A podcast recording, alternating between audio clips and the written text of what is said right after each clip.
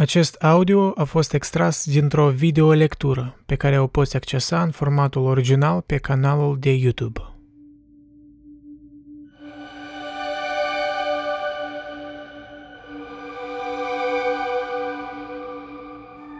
Am negat, cum am făcut toată viața mea, am negat. E- Am ajuns la un fel de oboseală și de chestia asta. Nu mă interesează.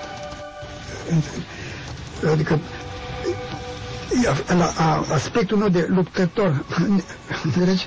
În- e, Se văd după de negație ca un fel de eliberare, și zic, nu, nu mă interesează. Înțelegi? Nu am nevoie într-un anumit fel.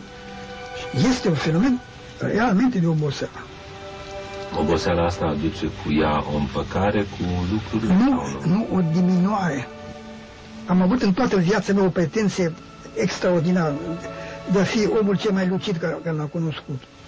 E, O formă de megalomanie. e, e, e, Tot, e adevărat că toată viața mea am sentimentul că toți oamenii trăiesc în, în iluzie, fă- cu excepția mea. și, și realmente am avut convingerea asta profundă. știi? toți ah, este- să- n-au n-au perceput nimic, n-am avut să- Însă nu, nu, nu e o formă de dispreț. Uh, Însă uh, sentimentul care l-am avut că toată lumea se înșală, toată lumea e naivă, toată lumea nu știu ce, uh, înțelegi? Și eu uh, mă acordam, uh, uh, cum se spune, uh, șansa, sau mare șansa, cum vreți, uh, de a nu mă înșela, uh, de a, uh, de a, cum să spun eu, de a nu participa la, la nimic și jucând numai un fel de comedie pentru alții, uh, uh, însă fără a participa la această comedie. Bine v-am regăsit la podcastul Emil Cioran. Eu mă numesc Andrei Vasilache și acesta este partea a treia.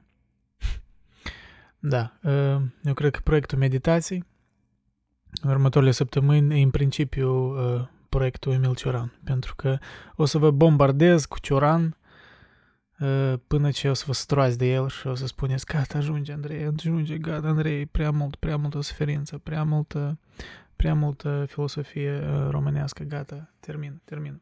Mai vorbește despre dragoste, ceva despre fericire. Dar nu! Cine v-a spus că aici e democrație? Aici e dictatură. Eu decid. Eu și Dumnezeu. Ok, lăsând uh, glumele la o parte, eu cred că de data aceasta nu o să întindem cu intro și o să trecem direct la tema. Despre neajunsul de a te fi născut, partea a treia de la pagina 44 încolo.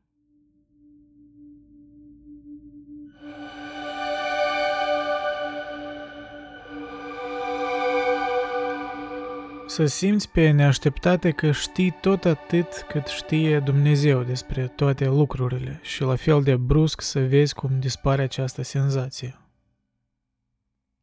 Am mai menționat asta mai înainte, dar uh, filosoful german Hegel, el era panteist și el credea că atunci când înțelegi uh, universul, deci îl poți decodifica, atunci tu înțelegi și mintea lui Dumnezeu. Și întreaga sistemă, întreaga filosofie sistematică a lui Hegel a fost o încercare de a înțelege mintea lui Dumnezeu. Și clar că cum Hegel era în ghilimele modest, uh, credea că a descoperit uh, mintea lui Dumnezeu prin uh, sistemul lui filosofic. Dar a avut și mulți critici, evident, mulți îl ironizau, inclusiv și Kierkegaard. Să simți pe neașteptate despre ceea ce Dumnezeu știe și să-ți dispară la fel de brusc această senzație. Probabil profeții au simțit asta, la sigur. Aia e experiența, știi, de revelație, în care ei simt că Dumnezeu a vorbit cu ei. Mm, Deja, întrebarea mai pragmatică e cât e de fapt o creație a minții lor proprii, ori, știi, dorința creierului tău de a crea ceva. Deci, e bine știut că memoriile noastre sunt adesea falsificate de noi înșine.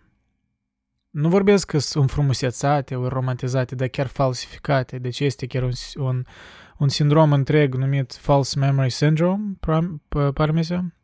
Special în anii 80-90, pare mi se, în, în, între niște studii psihologice din Statele Unite, erau multe procese în care victimele își creau uh, memorii false din cauza unor seansuri psihoterapeutice, în care, știi, psihoterapeut, psihoterapeutul îi spunea, iată, amintește-ți în copilărie ceva, ceva și îi dădea niște uh, semințe în creierul lor și îi crea niște, într-un mod fals, îi crea niște memorii pe care ei de fapt nu le aveau. Și erau niște cazuri când uh, un tată a fost, uh, ți minte exact anume cazul ăsta, că un tată a fost învinuit de fixa că el a violat-o sexual și clar că toată viața uh, tatălui a fost distrusă, deci a fost izolat, parmi a fost chiar și în închisoare, nu știu precis, dar uh, știu că tot fixa, decenii mai târziu, a admis, deci și-a dat seama că de fapt nu s-a întâmplat asta, nu a fost nici o violență sexuală, ea pur și simplu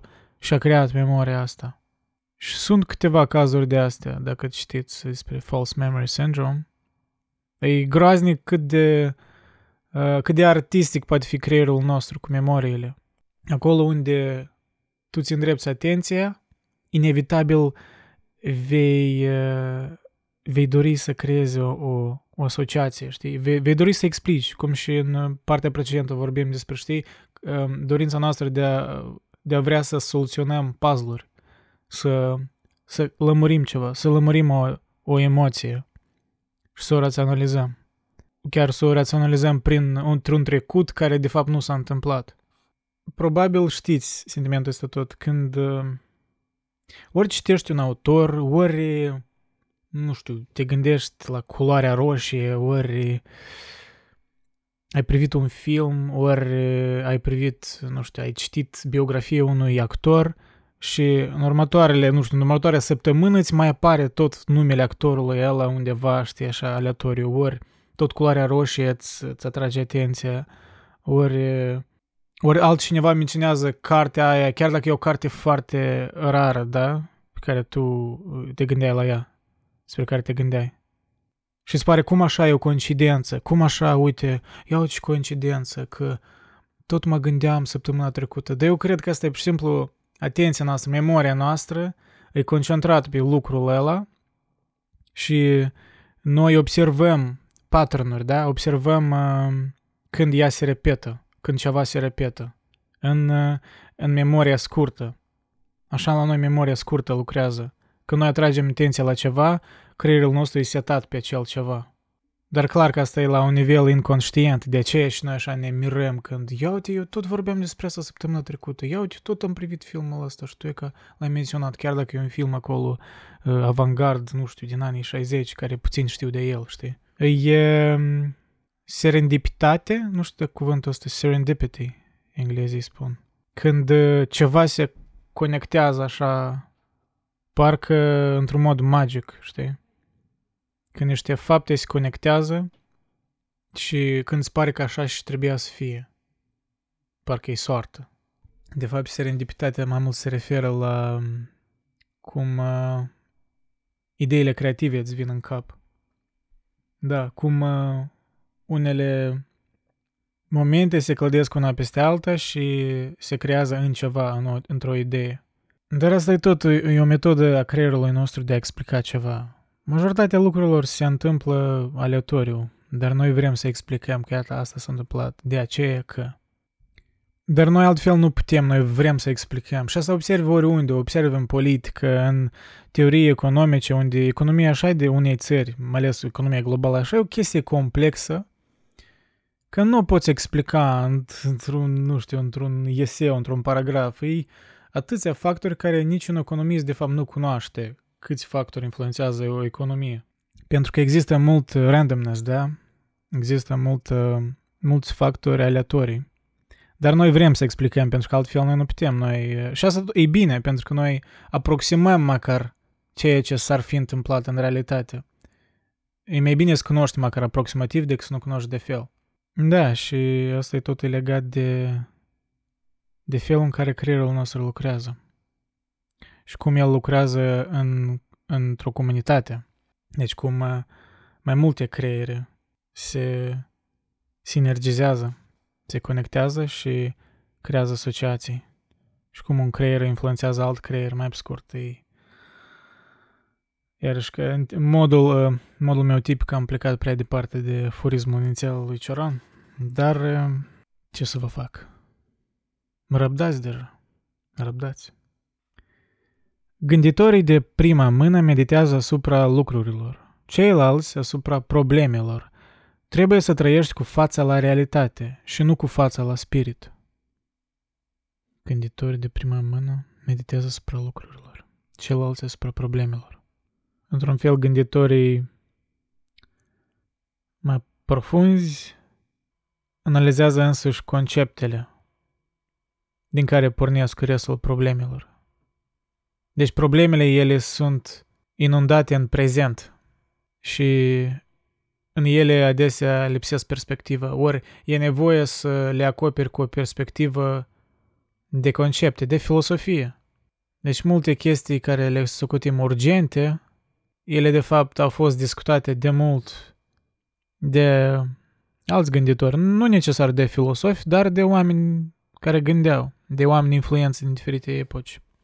Și cei care, ideile celora care ni s-au transmis până astăzi, uh, acei oameni uh, discutau mai conceptual, deci ei gândeau mai conceptual, ei gândeau iarăși, erau uh, deconectați o chiar de prezent, ei gândeau mai înainte, ei preziceau ceva.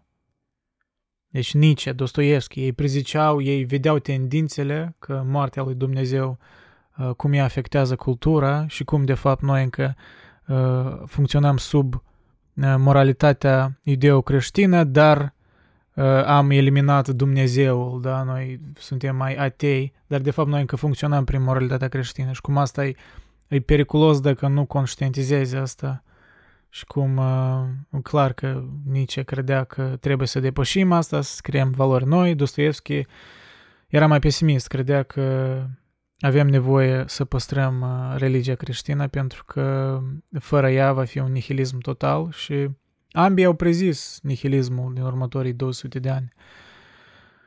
Și prima sută de ani, primul uh, secol, secolul 20, a fost groaznic din punct de vedere moral și politic și crime și mai departe. A fost unul din cele mai groaznice secole, dacă te gândești la pur la statistica uh, genocidilor, războaielor, morților, și deci, deși ți-ar părea că ei discutau despre probleme, ei de fapt discutau despre lucruri, despre concepte, despre felul în care moralitatea noastră funcționează, cum ea se dezvoltă, cum ea degradează.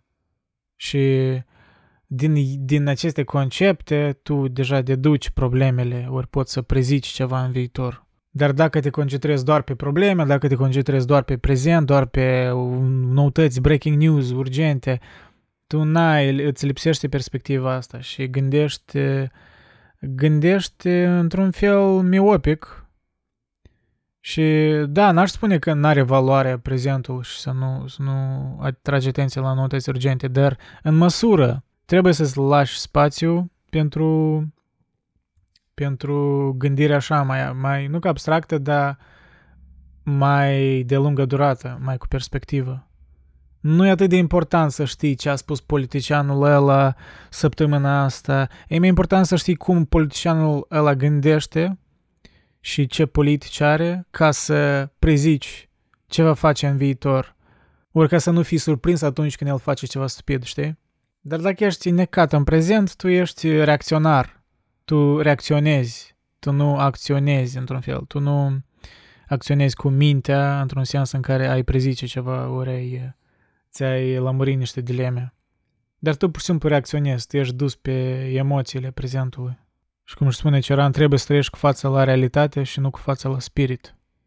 Nu sigur anume ce are în vedere.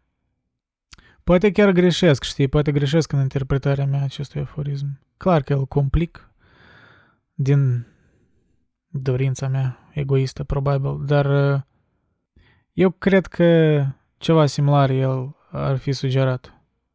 Citez. Ce aștepți ca să depui armele? Închid citatul. Fiecare boală ne trimite o somație disimulată în întrebare. Facem pe surzii, în vreme ce ne gândim că farsa e prea cunoscută și că data viitoare va trebui să avem în sfârșit curajul să capitulăm. Fiecare boală ne trimite o somație disimulată în întrebare. Ori cu alte cuvinte, fiecare boală ne trimite un ordin, o ordonare, disimulată în întrebare. Da, e o întrebare către conștiința noastră. Cum, cum noi vom întâmpina acea boală? Orice ar fi acea boală. Poate în mod direct o boală, ori în mod de, nu știu, boală societății, boală individuală și boală mentală. Întrucât o boală e iarăși încă un riddle, încă un puzzle care trebuie să-l, care inevitabil mintea ta va dori ori să-l soluționeze, ori să-l ignore, pentru că, cum și spune Dacioran, facem pe surzi. Da, ori o facem pe surzi, ne înăbușim conștiința, pentru că nu avem ori încredere în capacitatea noastră de a întâmpina o boală, ori cum spune Cioran, ne gândim că farsa e prea cunoscută și că data viitoare va trebui să avem în sfârșit curajul să capitulăm. E și o cedare aici, da? E și acest joc în care decizi, e nevoie să lupți cu acea boală. Iarăși, poate fi o boală metaforică. Nici o problemă, cu alte cuvinte. Ori e timpul să cedezi. Și cred că cu vârsta înțelegi că adesea e mai bine să cedezi, de fapt, pentru că tu nu poți să ai energie pentru totul, pentru toate problemele. Știi?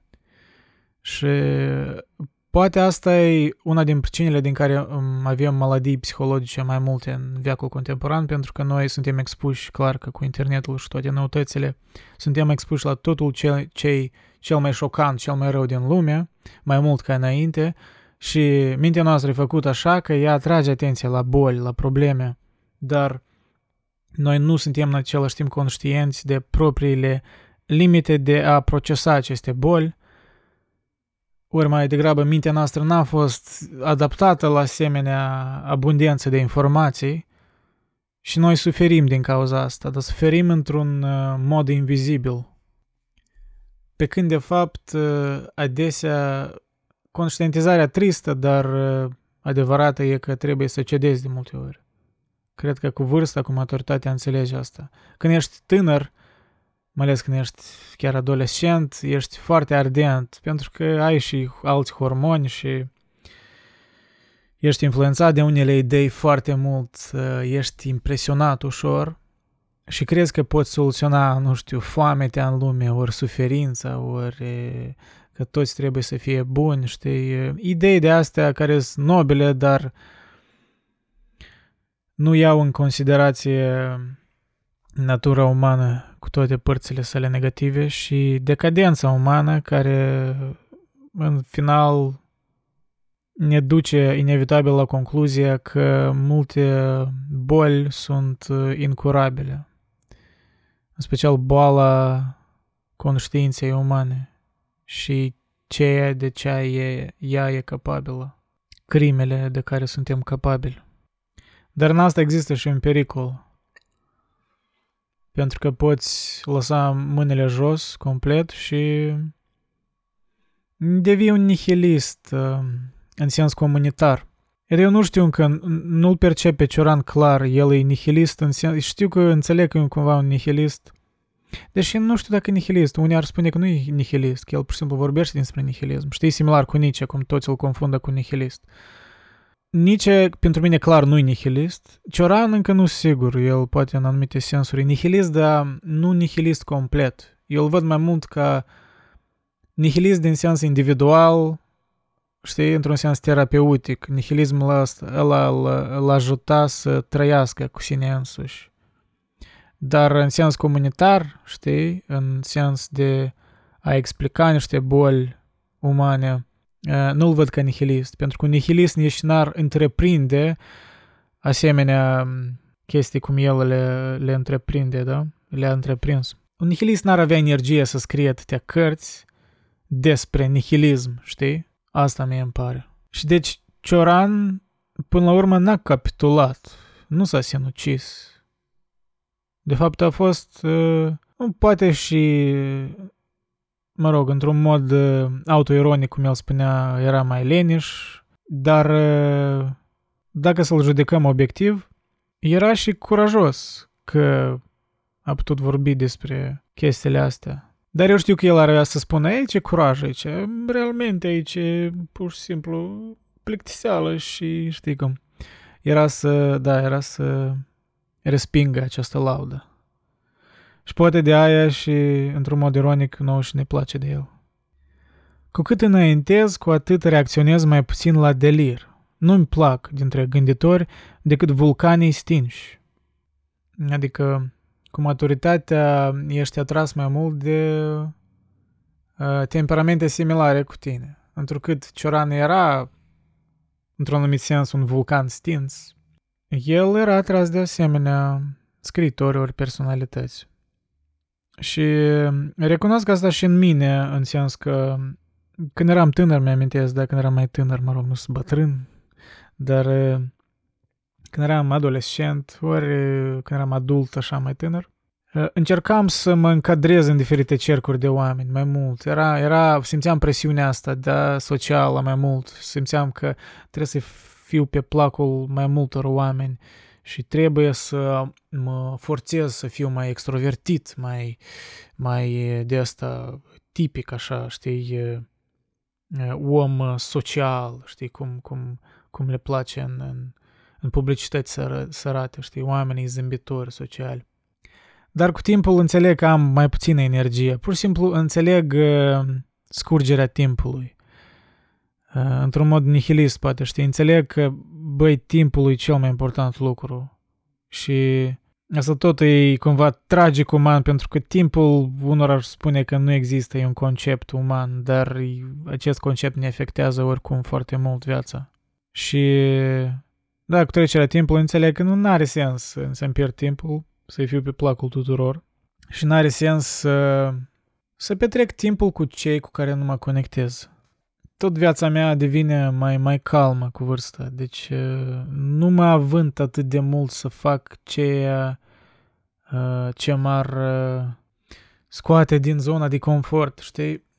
Și asta nu știu în care măsură, pentru că oricum am încercat lucruri noi și m-am dezvoltat, cumva mi-am dezvoltat caracterul, am început a crea chestii mai complexe, dar oricum într-o paradigma a mea personală. Deci nu mai pornesc din, din perspectiva mea, nu mai încerc să satisfac pe alții atât de mult. Am devenit poate mai egoist, știi? Probabil așa, dacă să fiu onest cu mine însumi. Am devenit mai egoist. Și normal că asta poate fi interpretat ca un lucru rău de unii, în dependență pe cine întrebi, probabil. Unii ar spune că e nevoie cu vârsta să devii mai egoist, pentru că, mai ales când ai un temperament ca și mine, natural, am un temperament de a, știi, people pleaser, de a, de a făcea pe placul altora și de a mă gândi, de a pune prioritățile mele pe a doilea plan și a trebuit să fiu mai conștient într-un sens în care să-mi pun prioritățile mele în prim plan și de fapt să mă studiez pe mine însumi ce vreau eu de la viață. Și cu cât mai mult m-am înțeles cu toate părțile negative, uh, m-am acceptat și am devenit mai calm. Nu mă agit atâta. Nu mai sunt atât de anxios ca mai înainte. Am devenit într-adevăr ca un... Uh, poate nu ca un vulcan stins, cum spune Cioran, dar nu mai am delirul ăsta. Și uneori și regret asta uneori, pentru că poate și ficțiunea deja, cărțile, nuvelele, nu mă ating atât de mult emoțional, mă ating mai mult rațional. Deci am devenit mai uscat, uh, puțin mai uscat, cum vorbea Valeriu Gergel, uh, pro- profesorul ăla de filosofie din Iași. A scris cartea în, în roata plăcerilor, de ce n-au iubit uh, unei înțelepți cărțile.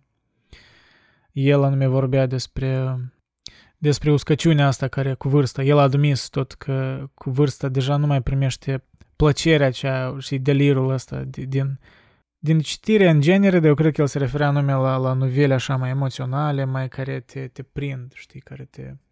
Am simțit asta, de fapt, uh, când cineva mi-a recomandat uh, Lupul de stepă, Steppenwolf, de Hermann Hesse, și l-am citit când, câțiva ani în urmă, dar uh, mi-a plăcut începutul, mi-a plăcut și așa pe la mijloc, mi-a plăcut ideea de acolo, dar uh, nu mi-a plăcut cum s-a finisat și m-a, un, m-a apucat un cringe adesea când îl citeam.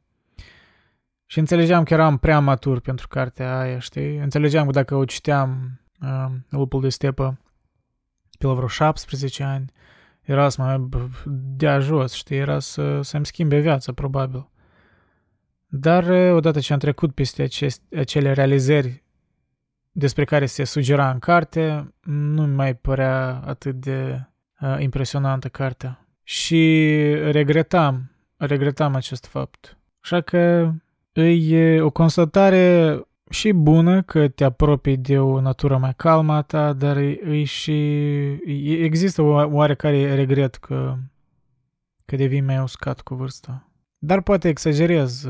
Eu până acum când privesc unele filme, ori ascult niște piese, deci ascult un tip de muzică, uneori îmi curg lacrimi, deci uneori nu, nu plâng în hohote, dar uh, uneori, da, lacrimez, știi, de la momentele emoționale și asta îmi arată cumva că nu m-am uscat complet, probabil. Deci mai sunt încă om. Tânăr mă plictiseam la culme, dar credeam în mine. Chiar dacă n-aveam presentimentul personajului șters ce eram pe cale să devin, știam în schimb că orice s-ar întâmpla, perplexitatea nu mă va abandona, că va veghea asupra anilor mei cu exactitatea și zelul providenței.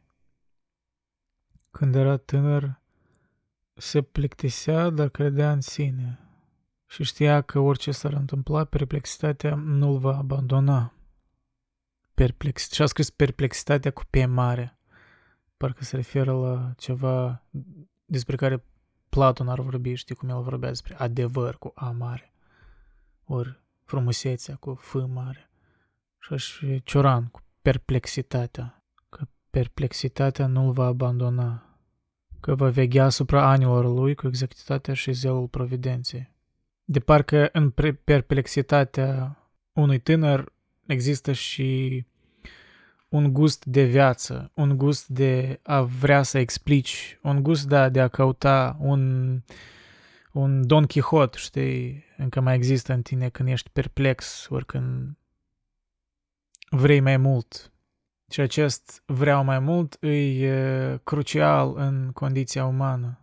Fără să exagerez, ne-a, ne-a dus acolo unde am ajuns, din punct de vedere al civilizației dar și din punct de vedere individual.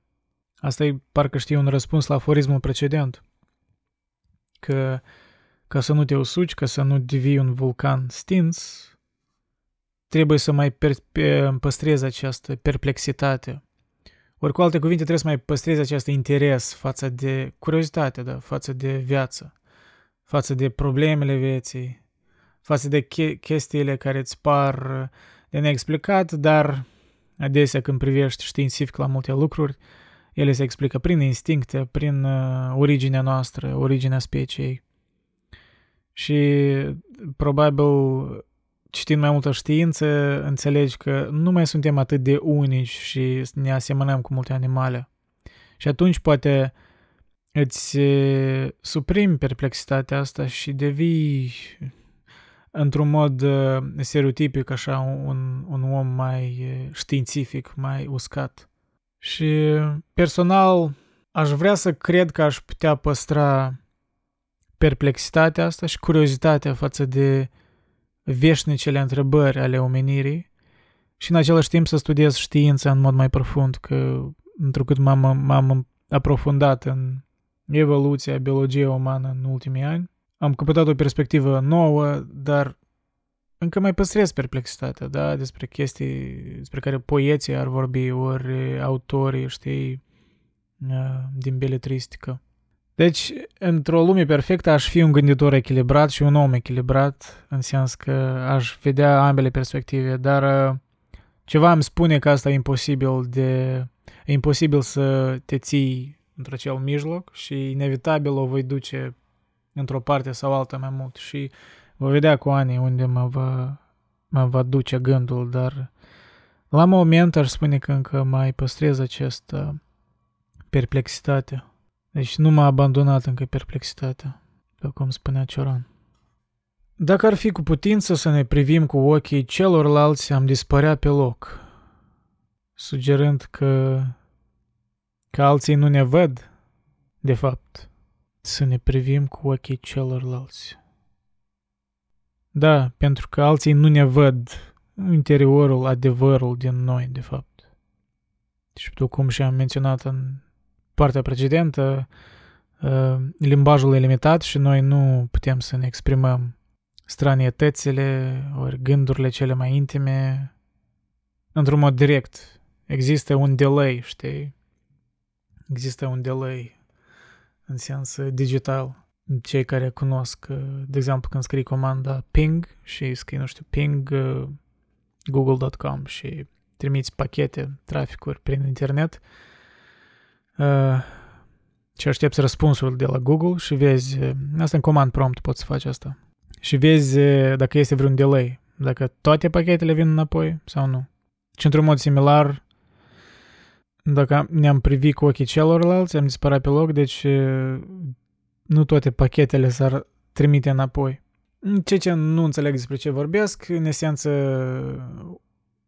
chiar accesând, chiar voi accesând acest video, voi ați trimis niște pachete în traficul digital și ați primit pachete înapoi. Deci un fel de răspuns, uh, cerere și răspuns. Astea toate sunt codificate în, în HTML și așa mai departe, deși eu așa vorbesc tare ca un diletant, pentru că eu nu sunt chiar uh, software uh, inginer, eu cunosc așa superficial, dar e mai mult în domeniul de, de tech, tech support. Deci mai mult cu hardware-ul o duc. Și asta e analogie poate vulgară care am, am propus-o e că atunci când alții ne privesc, ei ne privesc cu un delay. Ei nu primesc toate pachetele, toată informația despre noi. Noi încercăm să-i trimitem toate pachetele, dar poate nici noi, da, noi nici pentru că limbajul limitat, noi nici nu putem trimite totul cum este în esență. Și ceva se pierde în comunicare. Ceva se pierde atunci când privești la un om. Chiar și voi privind acum, probabil uh, depinde uh, unii din voi v-ați putea sustrage de la conținut, de fapt. Voi ați putea atrage atenția, nu știu, la cărțile de aici, ori la ceva de urma mea, la luminițele astea de urmă. Nu știu, la frumosul camion acolo, poate, ori la Socrate, ori la Dostoevski. Dragostea mea. Uh, ori nu știu, poate la vreun coș, dacă mi-a părut vreun coș, ori la luciul de pe fruntea mea, știi? Uh, și deja menționând asta, voi deja v-ați sustras și poate ceea ce spun, o parte trece pe alături. Și înțeleg, asta, asta e normal. De aceea, de fapt, eu uneori când îi ascult pe alții pe YouTube, mai ales uh, de obicei dacă consum ceva pe YouTube, e ceva așa mai... Tot ceva similar cu mine, în sens când mă în lumea engleză. De ceva... Ori podcasturi, ori ceva intelectual, ceva analize uh, filosofice, ori discuții politice, depinde. Dar e ceva mental și Mă prind la momentul când uh, uneori nu, atra- nu mă uit special la imagine, vreau să ascult mai mult, să înțeleg conceptul. Că mă sustrage uneori să mă uit la uh, fața cuiva și să, să înțeleg mesajul. E straniu. Unii, nu, unii din contra lor le trebuie conexiunea față în față, ori să vadă mimica și să interpreteze mesajul. La mine e cam invers. Dar în fine. Trecem mai departe. Îi spuneam unui prieten italian că latinii sunt fără secrete, pentru că sunt prea deschiși, prea guralivi, că le prefer propoarele devastate de timiditate și că operele unui scriitor care nu cunoaște în viață acest sentiment n-au nicio valoare. E adevărat, mi-a răspuns. Când în cărțile pe care le scriem vorbim de experiențele noastre, o facem fără sublinieri și clarificări, căci le-am povestit de o mie de ori mai înainte. Și legat de aceasta am vorbit despre literatura feminină, despre lipsa ei de mister în țările în care au făcut ravagii saloanele și confesionalul. Latinii sunt fără secrete pentru că sunt prea deschiși și că el preferă popoarele devastate de timiditate și că operele unui scriitor care nu cunoaște în viața acest sentiment n-au nicio valoare. Oarecum sunt de acord cu el. Uh, operele cele mai valoroase de obicei vin dintr-o suprimare internă, dintr-o, dintr-un recnet intern care vrei să-l scoți în afară, știi? De exemplu, o parte din care novelele lui Dostoevski sunt atât de bune e, e anume tensiunea asta internă și monologurile interne ale protagoniștilor, ori gândurile implicite, subînțelese între personaje, psihologia între personaje. Deci ceva mereu e suprimat, ceva mereu e nu-i spus până la urmă. Și asta pe noi ne atrage, este să misterele conștiinței, comunicării, neajunsurilor comunicării umane. Îi, când ceva nu-i spus până la urmă. Asta e până la urmă, știi, îi râvnirea sinceră a unui scriitor de a scrie. Deci diferența între un Dostoevski, de exemplu, și, nu știu, un self-help autor de astăzi tipic, știi, că, mă rog, nu tot self-help e rău, dar per, per general. Diferența e că Dostoevski scria din, dintr-un chin, din ceva personal, din, dintr-un destin, parcă, din uh, inevitabilitatea faptului de a transpune gândurile în scris. Dar culturile astea latine, după cum spune Cioran, uh, ele într-adevăr sunt într-atât de extroverte, extrovertite, ele deja, da, n-ascund atât de mult. Deci oamenii deja comunică deschis și asta în viața de zi cu zi, de fapt, e mai bine, e bine că ei sunt deschiși și că oamenii își um, arată frustrările într-un mod deschis, probabil. Deci asta e o terapie prin viață la culturile alea și probabil de aia la ei literatura nu are atât de multă importanță, poate știi, pentru că ei deja n-au aceste lucruri suprimate, iar la populația care sunt suprimate, da, la ruși, la, chiar la scandinavi, la noi, este europeni, în special românii, moldovenii, noi avem multe frustrări suprimate, multe, noi avem multe de spus pe care nu le spunem. Suntem timizi până la urmă și compensăm această timiditate prin uh, consumul ori crearea literaturii. Și chiar dacă mă gândesc la popoarele latine, la scriitorii care îmi sunt distincți, spre exemplu Jorge Luis Borges, da, argentinianul, el e chiar o antiteză la ceea ce vorbește Cioran. El e taman că era timid și era a creat, cumva, a popularizat o ramură întreagă, magical realism, da, literatura asta care îi, îi dezvăluie ceva în lumea reală prin uh, metafore, prin simbolism. Deci simbolismul însă și e ceva suprimat care se vrea decodificat. Și are sens. Are sens de ce literatura mare vine dintr-o suprimare. Pentru că ea e mai sinceră. Dacă noi n-am fi frustrați, noi n-am avea pricine din care să citim, din care să înțelegem ceva, din care să ne exprimăm prin cărți. Pentru ce? Eram să trăim în prezent, să ne trăim viața. Pentru ce să ne pierdem timpul cu cărțile, da? Și multă literatură a apărut în urma problemelor, uh, tensiunilor din uh, societățile în care autorii au trăit chiar în Est Europa, ori în Europa Centrală, cam uh, în Cehoslovacia, din timpurile uh, Uniunii Sovietice, deci încă când Uniunea Sovietică încă exista, influența comunismului asupra țărilor ca Cehoslovacia, țărilor Iugoslavia.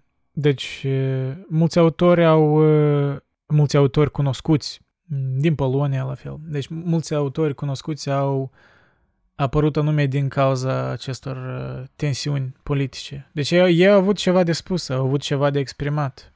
Milan Kundera, Ceslav Miloș, uh, mai devreme Karel Čapek, sunt câteva nume care îmi vin în cap, care prin scrierile lor reflectă ceva din societățile lor.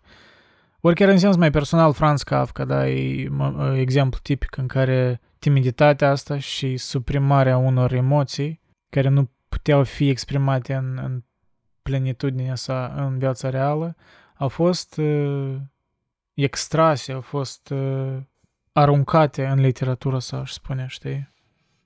Au fost procesate prin scriere. Dar literatura mai superficială,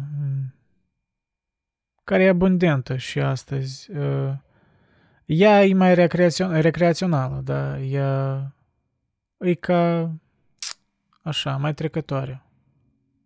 Chiar dacă atinge ceva profund din om, ea nu e atât de greoaie. E mai ușurat, că poate e mai optimistă într-un mod fals. Deși e clar că există, există excepții în mod normal. N-ar trebui, a observat nu mai știu cine, să ne lipsim de plăcerea evlaviei. A fost vreodată justificată credința într-un mod mai delicat? Mhm plăcerea evlaviei, da? plăcerea de a urmări aceste um, religi- religiozități profunde, aceste ritualuri religioase. Deci dacă primim plăcerea în ritualuri religioase, e ok. Dar dacă primim pur și simplu plăcere în afara ritualurilor religioase, nu e ok pentru că asta ne, ne duce spre diavol, spre... Poate eu simplific prea tare, dar Într-adevăr, e o justificare delicată. E o contradicție, parcă, dar intenționată. Și plăcerea în sine, de obicei, ne spune credințele iudeo-creștine, e ceva, poate nu care trebuie să eviți, dar ceva la care trebuie să te uiți suspicios. Cu excepția faptului dacă plăcerea asta, da, e în momentul rugăciunii sau evlaviei cu alte cuvinte. Nu, întrucât altfel, cum să întărești credința dacă nu primești plăcere de la ritualurile care de fapt și într-un mod practic îți întăresc credința. Cel puțin sunt menite, sunt create pentru asta. Din punct de vedere instituțional bisericesc, are sens asta. Deci înțeleg uh, de ce se permite să primești plăcere din evlavie. Această poftă de a-ți reexamina înflăcărările, de a-ți schimba idolii, de a te ruga în alte părți. E pofta de, de nou, de lucrurile noi și e pofta care reflectă schimbarea de noi, reflectă de fapt superficialitatea euului nostru. Cât de ușor ne, ne lăsăm influențați de unii autori, de unele idei și cât de neloiali suntem unor idei, de fapt. Chiar dacă spunem, eu cred, eu cert, cred în asta. Și apoi, dacă ai fi sincer la mod profund cu tine însuți, uh, vei înțelege că de fapt nu ești atât de cert în multe credințe și de fapt dragostea ta față de un autor poate dura scurt, ori poate fi forțată, poate fi falsă, da, poate fi forțată pentru că e o chestie prea conștientă care tu ai spus, aha, mie îmi place Nietzsche pentru că mie îmi place Cioran, pentru că am citit acolo niște aforisme și gata, îmi place. Deci, inevitabil, eu m-am identificat cu el și văd plăcerea față de un autor ca ceva care se e, face parte din identitatea mea și pentru că noi tindem să vrem să solidificăm euul nostru, totul ce e asociat cu el, inclusiv și credințele noastre, de ce noi suntem atât de ofensați când ceva ne atacă, de fapt, credințele, pentru că noi ne asociem eu nostru cu credințele noastre. Și de aici eu argumentez că de multe ori, dacă ai fi onest, ai înțelege că nu-ți place ție tot într-un autor. Nu are cum să-ți placă chiar totul ce a scris un autor. Și nu, nici nu e necesar. De ce... Uh, și tind asta, eu tind să repet chestia asta, adesea spun că, oh, că da, eu vorbesc despre, des, des despre Nietzsche, dar uh, deseori repet aceeași chestie, că nu-mi place totul ce a scris Nietzsche, ori nu-mi plac toate ideile lui Nietzsche. Și pare redundant, într-adevăr, să repet aceeași chestie, dar e mai mult parcă o reamintire pentru mine însumi, să mă țin uh, treaz, da? să, să fiu sceptic. Pentru că înțeleg că când te îndrăgostești într-un autor, tinzi să crezi că gata, mie îmi, pl- îmi va plăcea toate cărțile lui. Și orice ar scrie, orice, orice aș citi de la el, gata, eu din start am decis că eu trebuie să iubesc acest autor, știi? E parcă prea multă presiune, în primul rând, dar e și nu-i sincer. Nu-i sincer, pentru că același autor, eu sigur că Cioran, lui Cioran nu-i plăcea totul ce scrie el. Și asta ar trebui, într-un mod normal, să fie reflectat și în cititorii săi. N-ar trebui lor să le placă totul ce scrie el. Dar cum noi ca cititori tindem să facem, noi idolatrizăm un autor, exagerăm profunzimea lui. Și de ce un gânditor ori un cititor care îi mai atent la aceste tendințe, la aceste fragilități ale sale, ori la această evlavie față de idei sau personalități, el ar face cum e că face Cioran, știi? El și-ar revizita pofta de a-și reexamina înflăcărările, de a-și schimba idolii, de a se ruga în alte părți, cum spunea Cioran. Deci asta e important, să-ți reexamini înflăcărările, să mai vezi ele sunt actuale pentru tine sau nu. Dar asta e și, presupune, o instabilitate. Unii ar putea interpreta asta ca o relativitate uh, exagerată, ori te-ar considera un uh, om care nu are păreri, nu are credințe, dar există, există o diferență aici în a fi onest cu tine însuți și în a fi indecis. Sunt două lucruri diferite.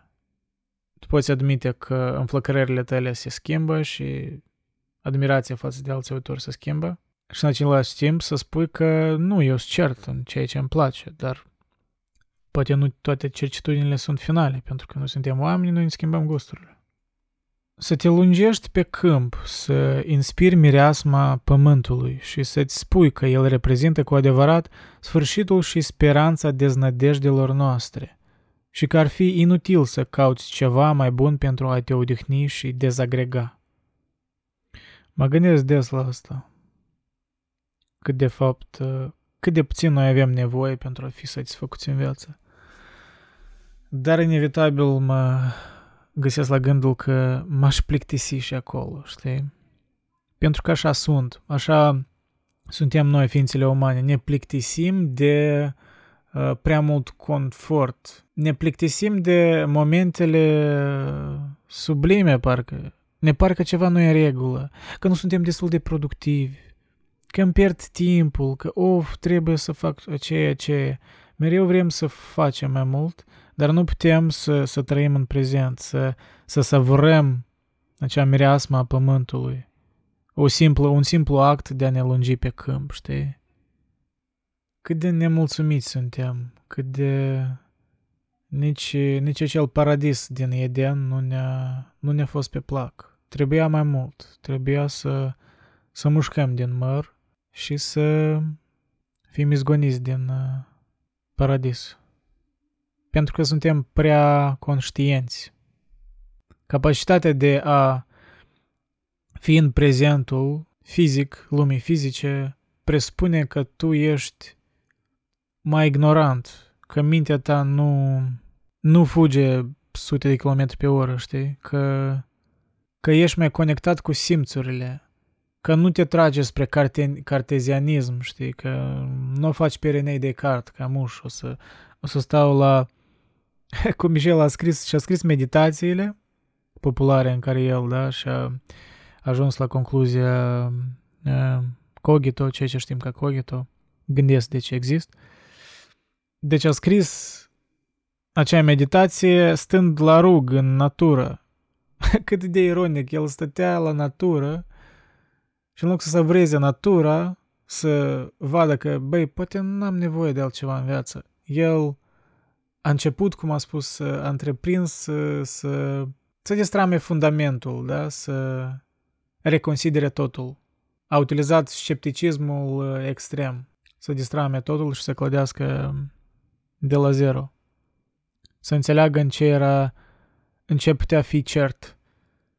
când certitudinea, de fapt, cea mai reală era rugul de lângă el și natura. Dar el voia mai mult, pentru că altfel nu poate omul. El vrea mai mult. El vrea să muște din măr. El nu poate fi satisfăcut chiar și cu paradisul, chiar și cu un loc perfect. Pentru că el crede că mai există un loc mai perfect. El nu crede, chiar trăind într-un uh, paradis, el nu crede că acel e paradis. El crede că cineva îl uh, păcălește, că ori conștiința din sine, ori gândurile altor oameni îi se ivește în cap și spune, bă, tu nu ești, tu nu ești destul de productiv, tu nu faci ce trebuie, iau te pierzi timpul. Eu cred că noi vom rămâne așa. Vom fi mereu macinați de propria conștiință și de gândul că nu e de ajuns ceea ce e în fața noastră. Pentru că observând originea speciei Homo sapiens, îi devine destul de clar că această insatisfacție a fost necesară pentru supraviețuirea noastră și deci totul pornește de acolo, într-un mod așa mai pragmatic. Când mi se întâmplă să fie ocupat, nu mă gândesc nicio clipă la sensul vreunui lucru și încă și mai puțin, e evident, la sensul la ceea ce sunt pe cale să fac. Dovadă că secretul la toate rezide în act și nu în reținere, cauză funestă a conștiinței. E adevărat, asta confirmă și neuroștiința contemporană. Des l-am menționat eu deja pe Mihaly Csikszentmihalyi, cartea lui Flow, în care vorbea despre, uh, despre ceea ce vorbește Cioran aici. Când ești pierdut în act, când uh, conștiința ta îi transpusă în ceva parcă automat și uh, nu ești reținut, deci nu ești reținut, cum spune Cioran, știi, cauza asta funestă a conștiinței. Ești împins, de fapt, de natura ta, nu ești reținut, nu ești oprit, nu te...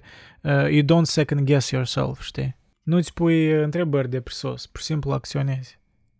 Dar asta e o stare care e greu de atins, pentru că tu trebuie să faci ceva care, care se conectează cu euul tău, cu idealul tău, a ceea ce vezi tu că ești. Și când te conectezi cu idealul tău, eu așa cred, părerea mea, e că atunci ești mai capabil să fii în flow-ul ăsta, știi, în, în râul ăsta de conștiință. Ce presupune, știi, chiar și uh, expresia râul um, asta, consciousness flow, știi? A, consciousness stream. Râul conștiinței. Un râu e ceva care pur și simplu curge. Tu nu, tu nu poți opri râul, mă rog, în sens așa, știi, metaforic. Deci nu... Și ești în, în proces. Te, tu ești râul, da? Tu ești uh, procesul însăși tu, deci conștiința nu te apasă pe tine și nu ți reamintește de neîncredere în sine, de, nu știu, de neajunsurile tale. Tu, de fapt, conștiința integrată în tine, tu ești râul, tu ești una cu conștiința și atunci tu ești în act, în actul ăsta care nu-i sustras de reținere. Da. Și, într-adevăr, nu te gândești atunci la sensul uh, vreunui lucru, cum spune Cioran. Nu te gândești de ce fac asta. Tu tu ești, atunci cred că tu ești cel mai alături de, eu cred, de ceea ce simt animalele care sunt conectate cu natura, care n-au acea conștiință care îi apasă și care mereu le pune întrebări. Da, cred că atunci noi suntem mai animalici, mai, mai, mai conectați cu, cu trupul nostru și atunci noi suntem capabili, da, cum în aforism precedent spunea Ciuran, suntem capabili să ne lungim pe câmp, să inspir mireasma pământului, da? Atunci noi, de fapt, suntem prezenți. Dar în rest, noi suntem deconectați, noi suferim. Și însă și în definiția, știi, de a fi ocupat, parcă presupune, sub înțelege, o evadare de la conștiință. Când ești ocupat, tu nu ai timpuri, da, să te gândești de parcă, ori să fii conștient. Când ești ocupat, mai ales într-un mod uh, în care îți place acea ocupație, tu te pierzi în timp. Și îți pare că timpul trece mai repede și așa mai departe. Iar întrucât noi, uh, timpul cumva e conectat cu conștiința. Pentru că timpul iarăși e un concept uman. Noi uh, suntem, deci noi observăm timpul mai mult atunci când suntem mai conștienți, când de fapt nu suntem în, în acel act când suntem în repaus, când ne reținem.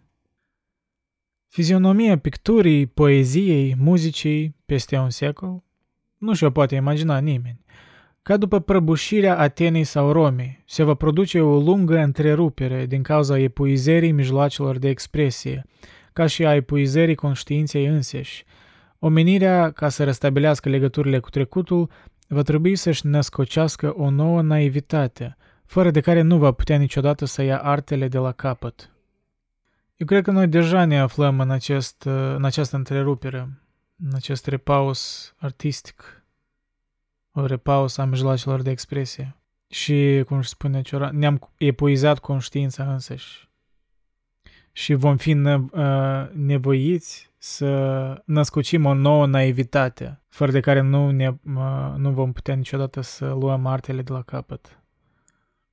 Foarte bine punctat și foarte actual, pentru că No, asta și nu ne ajunge, de fapt, naivitatea. Noi suntem extrem de cinici, extrem de ironici în uh, lumea asta post-adevărului, cum unii o numesc. Și asta se exprimă și în uh, dezgustul față de religie în urma, în uh, rândul unor oameni. Deci dezgustul ăsta parcă fanatic, parcă însăși dezgustul devine religios, știi, la unii atei. De ce eu de, de fapt nu mă identific cu mulți atei?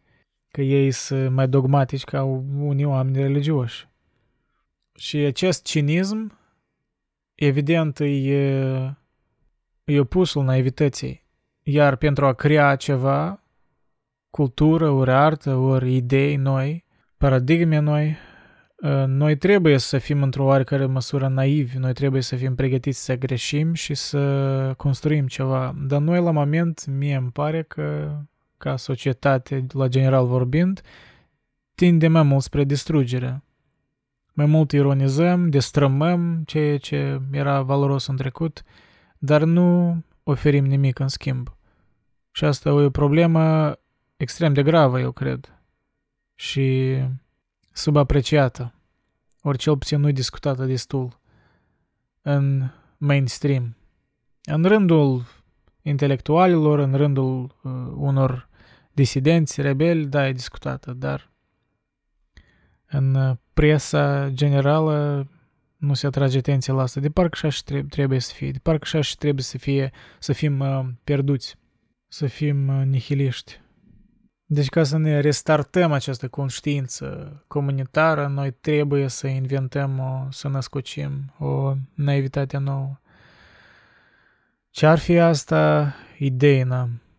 Asta e, asta e ce, ce nici a încercat să facă și a ajuns la concluzie că creativitatea, că noi trebuie să creăm mai mult, că să ne creăm și valori noi, dar cum să faci asta? Cum poți să creezi valori din nimic? Da, soluția lui Nice nu cum mă dezamăgește, dar e clar insuficientă. Trebuie ceva mai concret, mai palpabil. Poate direcția în care el a pornit era corectă, dar faptul că mulți îl, citea, îl citesc și încă nu înțeleg clar care era soluția lui, ori cel puțin în, în detalii nu cunosc, ori nu pot transpune în viața de zi cu zi, demonstrează că poate el a fost prea vag. Și poate că nu că din vina lui, dar, mă rog, bine măcar că a încercat omul, dar asta pune în prim plan o problemă mare, morală, culturală, pe care o întâmpinăm la moment. Avem, uh, deci trăim, trăim la sigur o stagnare a conștiinței, așa aș spune. Nu știm încotro să plecăm. Chiar și din punct de vedere politic. Ne uităm, ne dezamăgim de tot, ne dezamăgim de liberalism. Înțelegem că el nu e adaptat tendințelor contemporane. De autoritarism de mult ne-am dezamăgit, dar se pare că el ăla care naște în unele țări. Și nu propunem nimic nou. De aici inteligența artificială ne apasă din urmă și, în genere, conceptul ăsta bizar și cât de puțin se vorbește filosofic despre asta. Câte probleme, de fapt, filosofice vom avea din cauza conștiinței artificiale. Ha, am spus o conștiință. Ce interesant. Parcă mi s-a scăpat gândul din minte. Am vrut să spun inteligența artificială, dar poate va fi conștiința artificială. Și asta, de fapt, e și mai mare problemă. E și problemă legală. nu numai filosofică, dar orice problemă legal, legală pornește dintr-o problemă filosofică, așa că din acest motiv eu cred că filosofia din contră va, va nu că va renaște, n-a murit, n-a murit dar își va recapăta în importanța sa în mai mult în mainstream, deci vom înțelege că de fapt nu mai sunt atât de irelevanți filosofii cum mulți spun și că lumea asta digitalizată, lumea în care noi suntem mai mult pierduți în stagnarea conștiinței, pentru că nu mai suntem atât de mult dependenți de lumea fizică, ori, mai corect spus, uh, multe mișcări socioculturale, politice, guvernamentale sunt deja efectuate și în lumea digitală. Deci în lumea cumva mentală, știi, lumea conceptelor. Și lumea conceptelor e lume uh, acoperită de filosofie și de aia eu cred că filosofia va deveni și mai relevantă în următorii ani. Într-una din uh, capelele acestei biserici, cât se poate de urâte, o vedem pe fecioară înălțându-se, împreună cu fiul ei, deasupra globului pământesc. O sectă agresivă care a distrus și cucerit un imperiu, moștenindu-i tarele, începând cu gigantismul. O sectă agresivă care a moștenit gigantismul imperiului, imperiului pământesc. Pentru că ceva care ar fi capabil să cucerească imperiul pământesc trebuie din definiție să fie gigantic, deci trebuie să fie extrem de efectiv. Iar sectele sunt efective pentru că conving un grup mare de oameni să comită și, inclusiv și atrocități. De aia voi rămâne sceptic și Mă voi feri de oamenii prea dogmatici, adică religioși în sens dogmatic, în care nu admit uh, neajunsurile propriei religii sau neajunsurile, neajunsurile mai degrabă secte religioase, deci o parte din sectă religioasă care au comis atrocități din motive religioase, știi, care nu erau necesare. La fel cum și voi rămâne sceptic față de atei care mm, desconsideră ori nu atrag atenția la părțile pozitive care a avut o religie și o are până acum asupra societății occidentale în special. Deci faptul că o mare parte din moralitatea noastră îi pornită inițial din religie, poate chiar dacă s-a desprins de ea, ea oricum e o moralitate religioasă. Dar această moralitate religioasă poate deveni și dogmatică. Mai ales atunci când se strâng oameni mai mulți, da? Când, când grupurile de, grupul de oameni crește în număr, oamenii devin pur și simplu mai proști la general vorbind și tind să, să-și exprime cele mai proaste instincte, ori latura cea mai nocivă a instinctelor, idolatrizarea, ura, excomunicările care n-aveau sens, da?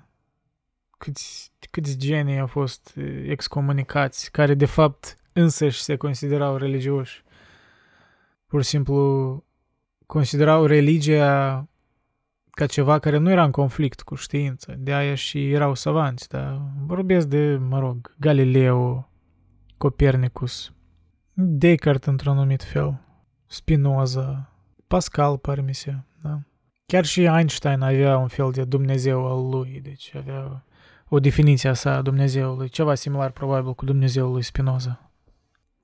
E spus în Zohar, îndată ce a apărut omul, au apărut imediat florile.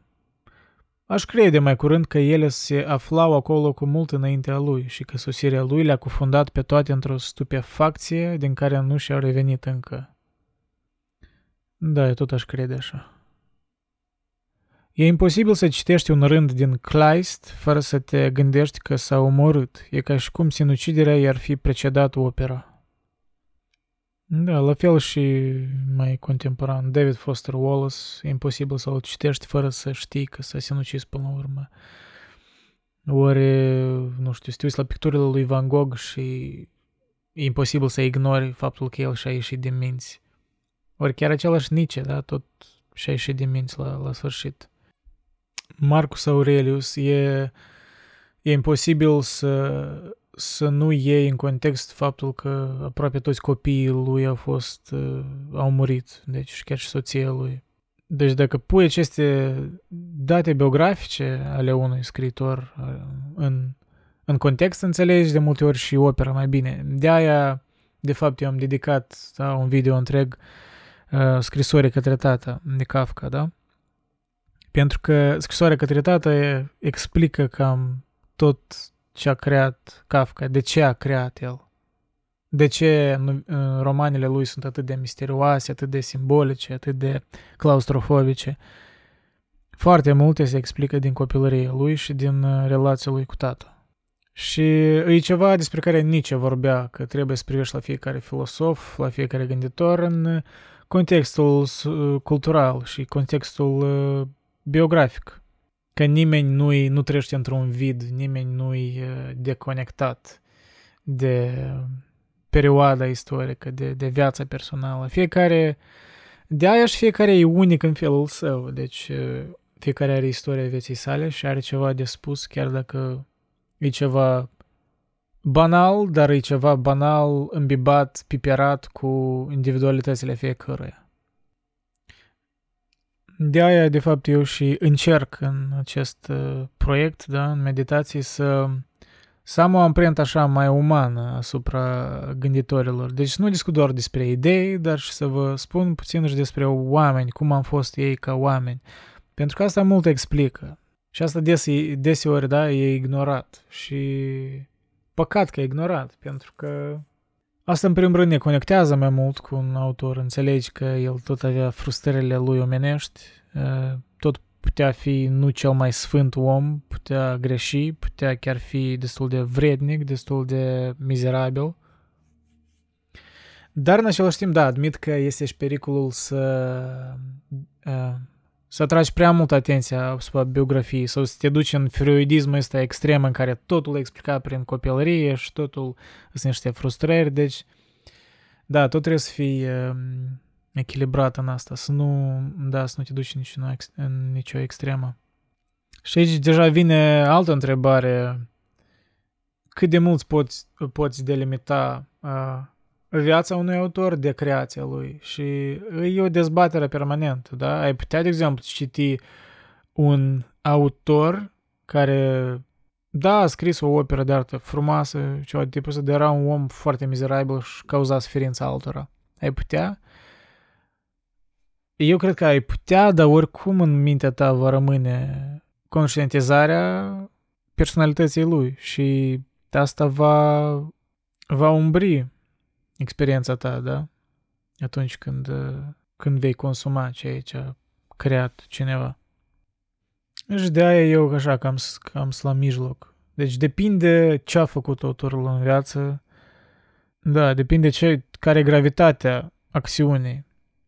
De exemplu, dacă aș ști că un autor a fost un pedofil ori ceva de tipul ăsta, eu, cinstit să-ți spun, probabil n-aș avea niciun gust să-i citesc ce a scris, chiar dacă e genial.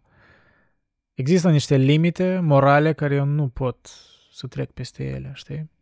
În sensul ăsta poate să mai religios, chiar dacă nu sunt religios în tot sensul, dar când vine de așa teme, la care pentru mine ele sunt alb-negru, pentru mine pedofilie e o chestie alb-neagră, și mă sperie când aud în presă că unii normalizează asta, căci că unii au așa sexualitate, ei așa, știi, trebuie să înțelegem. No, fuck that, știi, nu, aici, aici e linia, aici e linia clară, știi. Dar, în fine, uh, iar am am plecat prea departe de temă. Ne mișcăm mai departe. În Orient, gânditorii occidentali cei mai ciudați, cei mai neobișnuiți, n-ar fi fost niciodată luați în serios, din pricina contradicțiilor lor. Pentru noi, tocmai aici se află cauza interesului pe care îl purtăm. Nu suntem atrași de un mod de a gândi, ci de evenimentele, de biografia unei gândiri, de nepotrivirile și aberațiile care există acolo – într-un cuvânt de spiritele care, neștiind cum să se pună în acord cu celelalte și încă și mai puțin cu ele însele, induc în eroare mai mult din capriciu decât din fatalitate. Semnul lor distinctiv, un dram de artificiu, un tragic, o urmă de joc până și în incurabil. Da, și asta se explică în mare parte din cauza diferenței de percepții culturale. Ehm, deci în vest, în Occident, noi suntem mai individualiști, evident, știi, și în, în Orient ei sunt mai comunitari și ei gândesc ehm, chiar și confucianismul, budismul, ele sunt niște filosofii de gândire care sunt atot cuprinzătoare. Ele nu țin atât de individ cât de modul de a gândi în sens comunitar. Și, și idiosincrasiile unui individ sunt nu că ignorate, de ele sunt, nu sunt importante în asemenea concepte globale.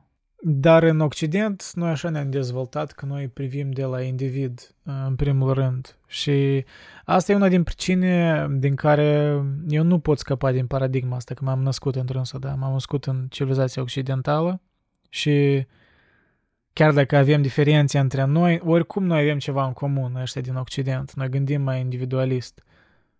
Și chiar dacă aș putea flirta în viitor cu uh, filosofiile orientale, nu cred că le-aș lua într-un mod serios alături de inimă. Poate, poate doar atunci când sunt combinate cu un individualism, ori piperate cu individualism occidental, um, cum o face Schopenhauer, de exemplu. De ce pe mine m-a atras Schopenhauer când am început să-l citesc? E că e faimos el asta face, da? El combină occidentalismul cu orientalismul și o face atât de natural că îți pare că te miri de fapt de ce nimeni înaintea lui n-a făcut într-așa mod, știi, într-așa mod profund.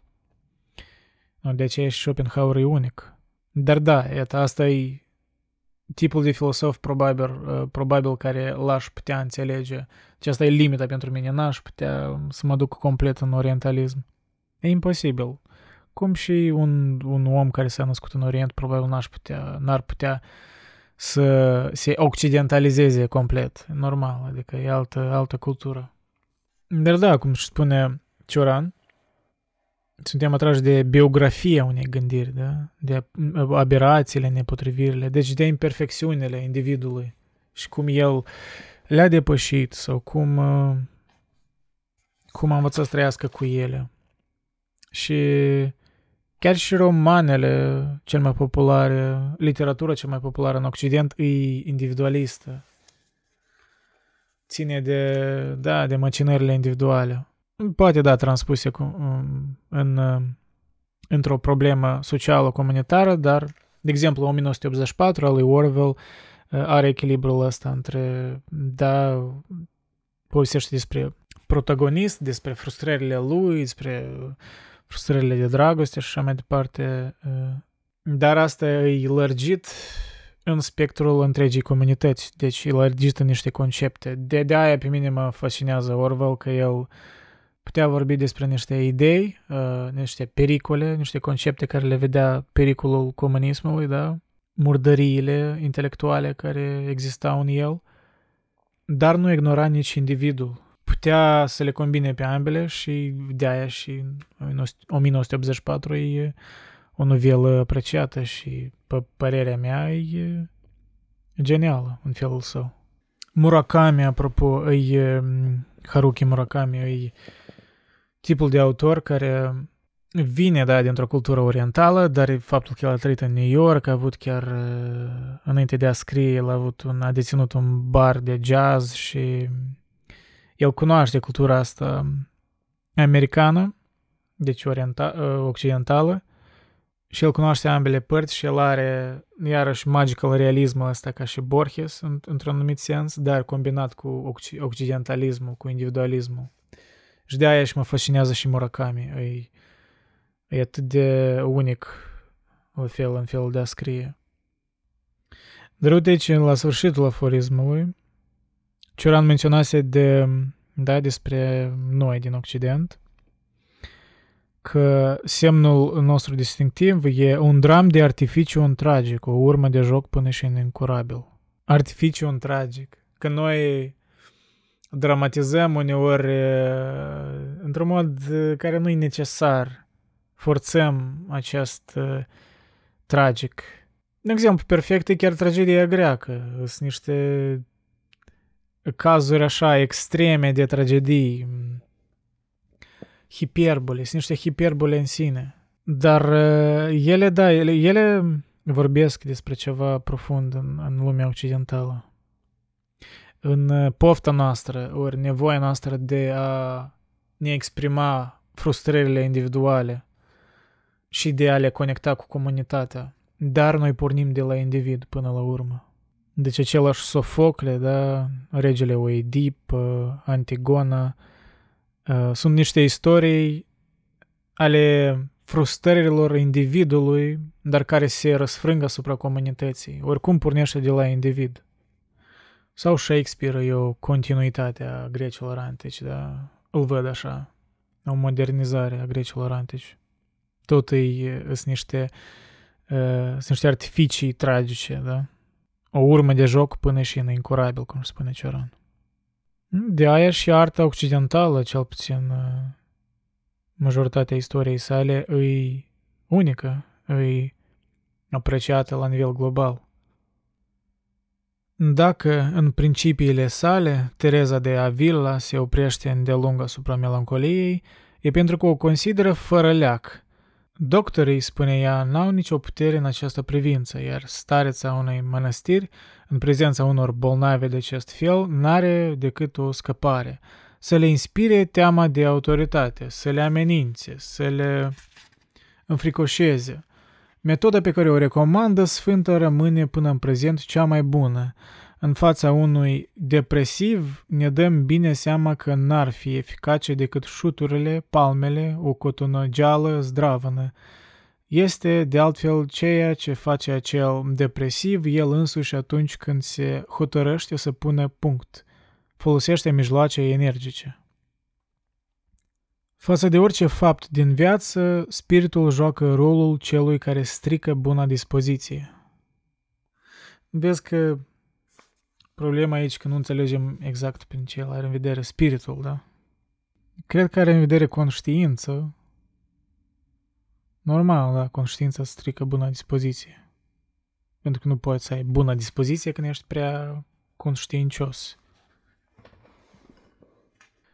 Ne închipuim foarte bine elementele, obosite să repete într-una o temă răsuflată, dezgustate de combinațiile lor, mereu aceleași, lipsite de variație și de surpriză, căutând cine știe ce amuzament. Viața nu e decât o digresiune, o anecdotă. Viața ca o digresiune, o anecdotă. Ne închipuim foarte bine elementele. Mereu aceleași, lipsite de variație și de surpriză căutând cine știe ce amuzament. Viața nu decât o digresiune, o anecdotă. Cred că această variație, ori lipsă de variație și de surpriză și lipsa amuzamentului cu vârsta apare. Pentru că când ești tânăr, când ești, mai ales când ești copil, totul te impresionează, totul e nou. O trăire prin care treci e ceva unic, da? Amintiți-vă de prima dragoste, asta e dragostea aia adolescentină. E ceva care nu poți retrăi din nou. Pentru că e ceva atât de inocent, atât de ignorant, că, da, tu nu, e, nu erai încă atât de conștiincios de toate dificultățile, problemele dragostei și așa mai departe. Ori nu gândeai în așa sens biologic că de fapt sunt doar niște hormoni ori ceva de tipul ăsta, știi? Nu era încă cinic, încă aveai speranță, încă aveai uh, naivitatea cea copilărească, care e frumoasă în felul său. Naivitatea despre care nici vorbea, da?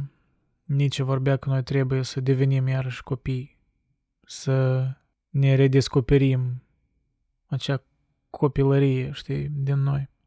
E acel curaj creativ, acea naivitate, care îți, îți dă imbold de a continua să trăiești, de a, de a fi uimit, de a fi uluit. Fără această pasiune copilărească, într-adevăr, viața devine uscată și uh, devii deznădăjduit. Da, noi căutăm amuzament, dar frumusețea amuzamentului e că el e subiectiv și tu poți găsi amuzament chiar și în chestii triste. Noi asta și facem, da? Noi ironizăm, noi râdem de tristețele vieții. Și asta e o calitate omenească admirabilă. Clar că dacă nu e unica cârjă pe care te, te lași să știi, nu e cârja care te ține în uh, ignoranță. În ignoranța faptului că ești un uh, invalid, așa, în ghelimele invalid. Deci că nu ești capabil de fapt să întâmpini uh, realitatea dură a vieții. Deci noi avem nevoie de cârjă, noi avem nevoie de amuzament. Dar atât timp cât la sfârșitul zilei tu pui cârja deoparte și te așezi în pat așa cum ești, un invalid. Ha, Andrei, ai pus prea dramatic, nu știu cum, prea reducționist. Dar sper să înțelegi că asta e o metaforă, da? Deși nu e chiar, nu e chiar frumos față de oamenii care chiar sunt invalizi și trăiesc asta în mod direct.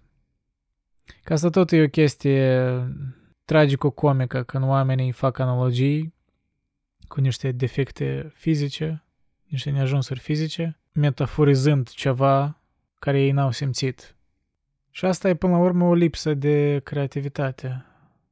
O lipsă de a explica, da. N-am putut explica mai bine și deci m-am dus nu știu ce în așa analogie, dar... În fine, Într-un mod ironic, într-adevăr, am confirmat faptul că viața nu e decât o digresiune, o anecdotă, cum își spune Cioran. Am început a, a crea anecdote, în loc să fiu uh, mai direct. Tot ce se face mi se pare primejdios și, în cel mai bun caz, inutil. La rigoare pot să mă agit, dar nu pot acționa. Înțeleg bine, prea bine, cuvintele lui Wordsworth despre Coleridge. Eternal activity without action. Activitatea eternă fără acțiune. Activitatea eternă fără acțiune. Pentru că activitatea, da, poate fi inutilă și o mare parte din ea e inutilă. E obsesia asta noastră de a fi ocupați, știi, cum spui, de a evita temele mai dureroase, ori, mă rog, de a părea vașnic, spui că s-a ocupat, a, ce de ocupat, am fost ocupat. Și simți o mândrie, simți o mândrie când ești ocupat, că, ah, da, eu sunt important, eu nu sunt ăsta care nu face nimic, nu sunt, uh, da, sunt productiv, sunt ocupat. Nu are importanță cu ce ești ocupat, principal că ești ocupat, principal că calendarul tău e ocupat, că poți să te ocupi cu orice, cu niște chestii triviale care pur și simplu peste un an nu o să-ți trebuiască, dar dacă ești ocupat, ești bravo, ești pe drumul corect. Iarăși aș putea primi acum un... Uh, o palmă peste față, figurativ vorbind, de, de la cei care într-adevăr s-au ocupați și să gândesc acum că, Andrei, easy for you to say, ai timpul să faci aici podcasturi și lecturi cu Cioran, că eu într-adevăr sunt ocupat și înțeleg, da, eu nu ironizez pe toți, eu înțeleg, uh, circunstanțele vieții sunt diferite, dar mai point is că trebuie să măcar să conștientizezi cu ce ești ocupat și să înțelegi că, cum își spune Cioran, oricum citează Cioran. Poți să fii da, cuprins de activitatea eternă, de fapt, fără, da, da, fără să acționezi, de fapt. Cum își spune, la rigoare pot să magi, dar nu pot acționa. Pentru că acționa presupune ceva conști- ceva decis, da, ceva conștient. Activitatea parcă e ceva mai pasiv, pare. E ceva din automatism, activitatea. Parcă e un concept. De acționa e ceva personal, e ceva care tu decizi.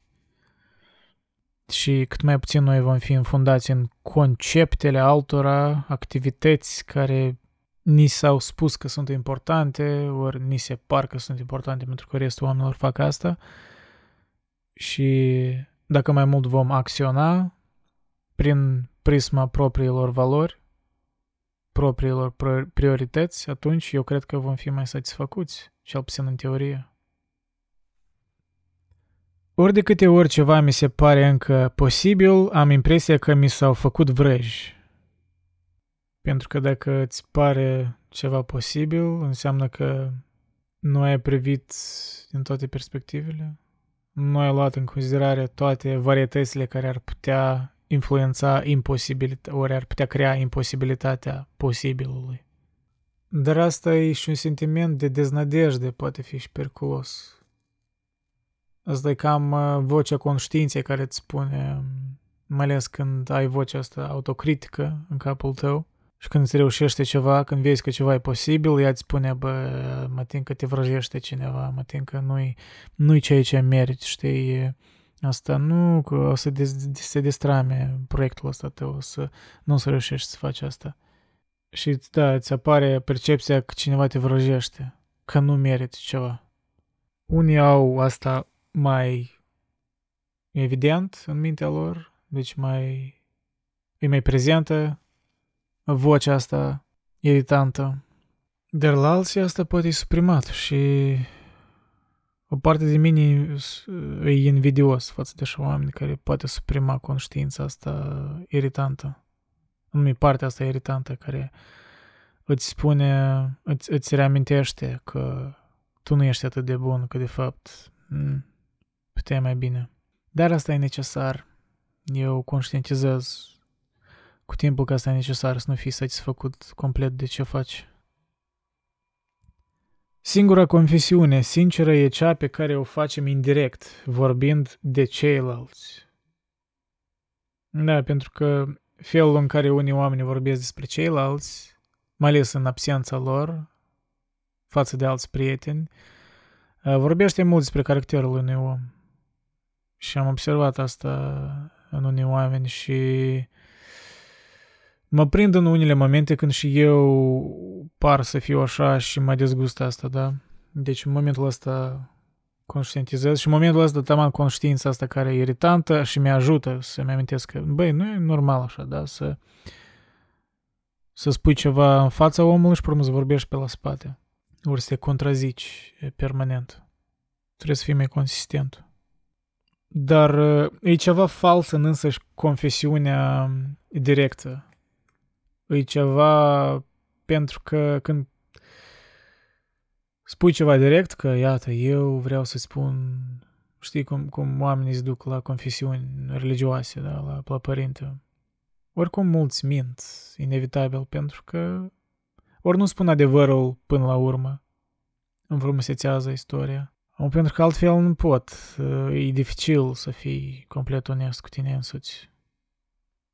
Cum și Dostoevski spunea, da? Că noi, noi tindem să ne auto-înșelăm mai des, de fapt, decât să înșelăm pe alții.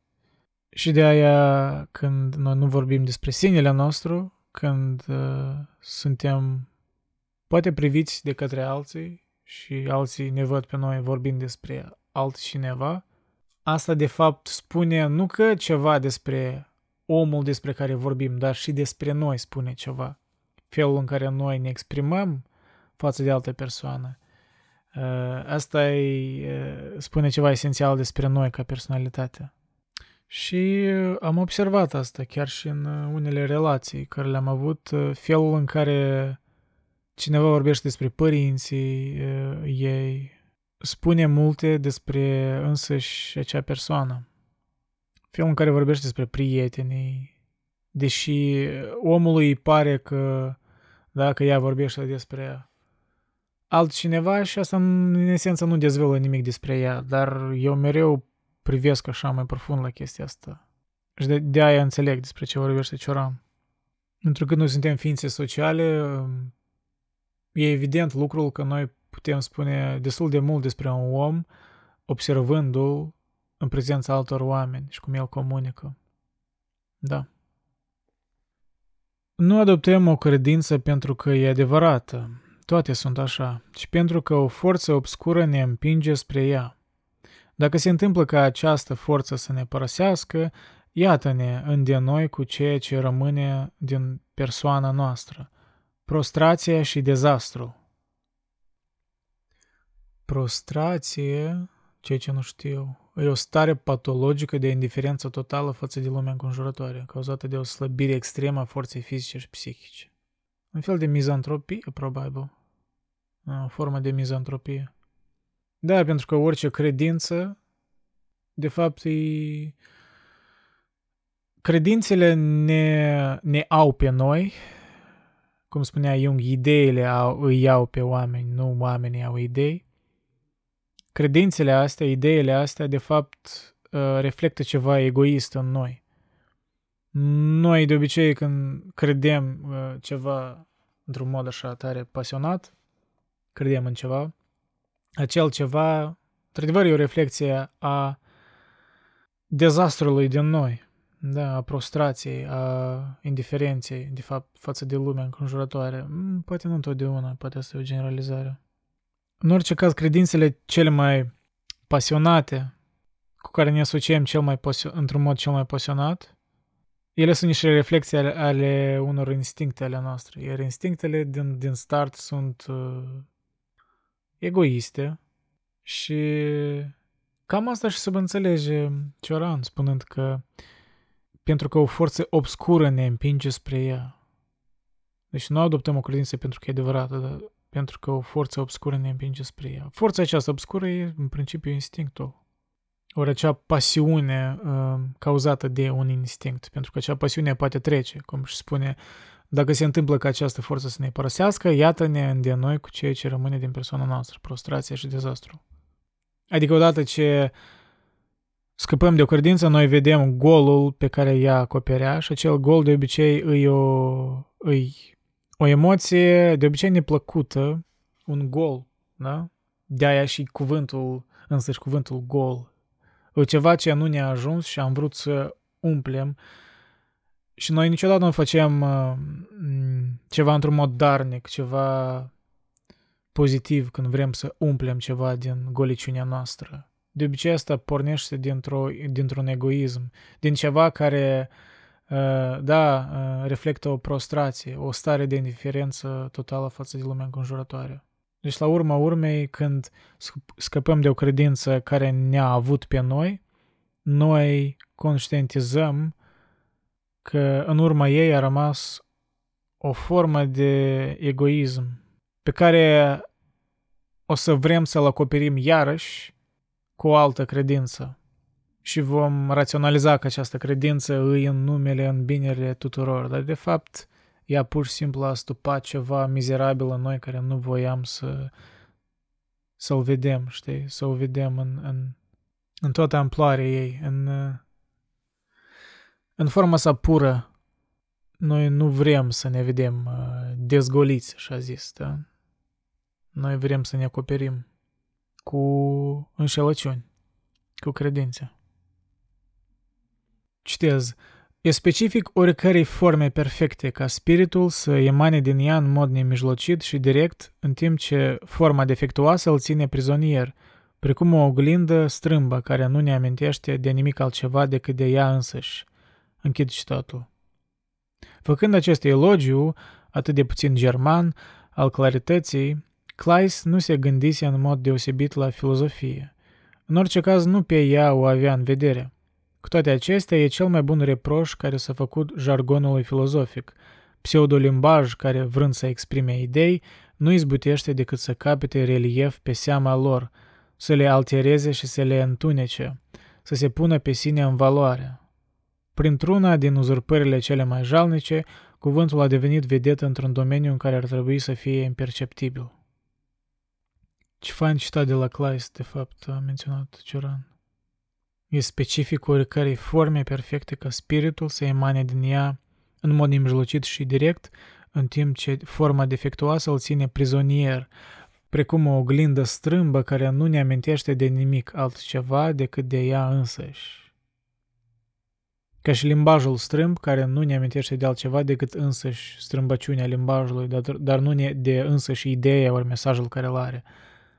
Da, asta e problema intelectualilor contemporani, ori nici a intelectualilor, a ideologilor contemporani, a postmoderniștilor, inventarea de, de limbajuri întortocheate, de concepte întortocheate care nu erau necesare să fie întortocheate, pur și simplu de a ascunde niște ideologii care n-ar fi fost acceptate de lume dacă ar fi expuse în forma sa pură e o neîncredere în propriile idei. Pentru ce, da, pentru ce să ascunzi o idee cu atât bagaj de limbaj întortocheat și care nu e necesar? De ce? Platon ar spune pentru scopuri retorice, pentru a convinge, dar nu de a spune de fapt adevărul despre acea idee, pentru a convinge. Și asta fac intelectualii mulți intelectuali marxiști, de exemplu, neomarxiști. Toată chestia cu critical race theory, cu, mai scurt, aberații de tipul că toți oamenii albi sunt uh, opresori. Deci astea sunt niște idei care sunt absurde, dar care sunt acoperite cu, iarăși, cu critical race theory, știi? O teorie critică a raselor, ori terminologii de tipul toxic masculinity sau uh, white fragility, care mai sunt. Uh, eu, de- eu deja pierd firul la toate termin, terminologiile astea care n-au sens. Dar în mod similar cu citatul lui Kleist și ceea ce spune Cioran, aceste terminologii nu fac altceva decât să te înnece în, în uh, propria lume și să ascundă adevărul în ceață. Să te sustragă prin terminologii care, of, te gândești sunt prea complicate, nu pentru ce eu trebuie să studiez tot asta acum, să înțeleg. Și e clar de ce așa e, pentru că, iarăși, dacă era spus adevărul, fără retorică, nu era să fie convingător și nimeni nu era să creadă în aceste ideologii care tot prind mai mult la, la tineret.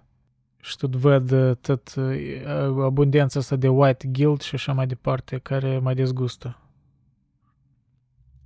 Și deci acești impostori, nici nu ești numea intelectuali impostori, ei uh, ne arată oglinzi strâmbe care nu ne amintește de nimic altceva decât de ea însăși. Pseudolimbaj. Pe cum spune Ciuran, pseudolimbaj care vrând să exprime idei nu izbutește decât să capete relief pe seama lor, să le altereze și să le întunece, să se pună pe sine în valoare, exact. Exact. Pseudolimbaj. Unii filosofi din trecut făceau asta, da? Mulți îl critică pe Hegel că el folosea pseudolimbaj. Și într-o oarecare măsură e adevărat. Poate și a fost un filosof mare, dar n-a fost un scriitor tare coerent. Putea scrie mult mai coerent dacă voia, ori dacă putea. De aceea mereu voi fi uh, cel care va împinge ideea de a, nu că de a simplifica ideile, de a, de a nu le complica fără sens dacă, nu, unele idei trebuie, trebuie complicate pentru că dacă, numai dacă ele reflectă chiar o complicație care există, care e descrisă de acea idee, dar dacă complicația de fapt nu e atât de complicată cum ideea pretinde, atunci asta într-adevăr e o, e o glindă strâmbă, știi? Pentru că asta înțelegi doar când vezi limbajul ca o unealtă de a spune adevărul. Și asta e momentul în care înțeleg că Platon avea dreptate. Avea dreptate în sens că filosofia, limbajul trebuie folosit pentru a spune adevărul, nu pentru a convinge. Iar astăzi noi avem oameni care vor să convingă. Politica întreagă de asemenea oameni care vor să convingă, nu vor să spună adevărul. Suntem uh, o lume plină de oglinzi strâmbe, care nu ne amintesc de nimic altceva decât de ele însăși. Tare fain citatul lui Kleist, trebuie de subliniat. Citez. O, Satan, stăpâne, mă duruiesc ție pentru totdeauna, închid citatul. Cât de rău îmi pare că n-am reținut numele călugăriței care, pentru că a scris asta cu un cui muiat în propriul ei sânge, ar merita să figureze într-o antologie a rugăciunii și laconismului. Da, să primi un film interesant, cred că dacă cineva ar face film despre asemenea călugăriță.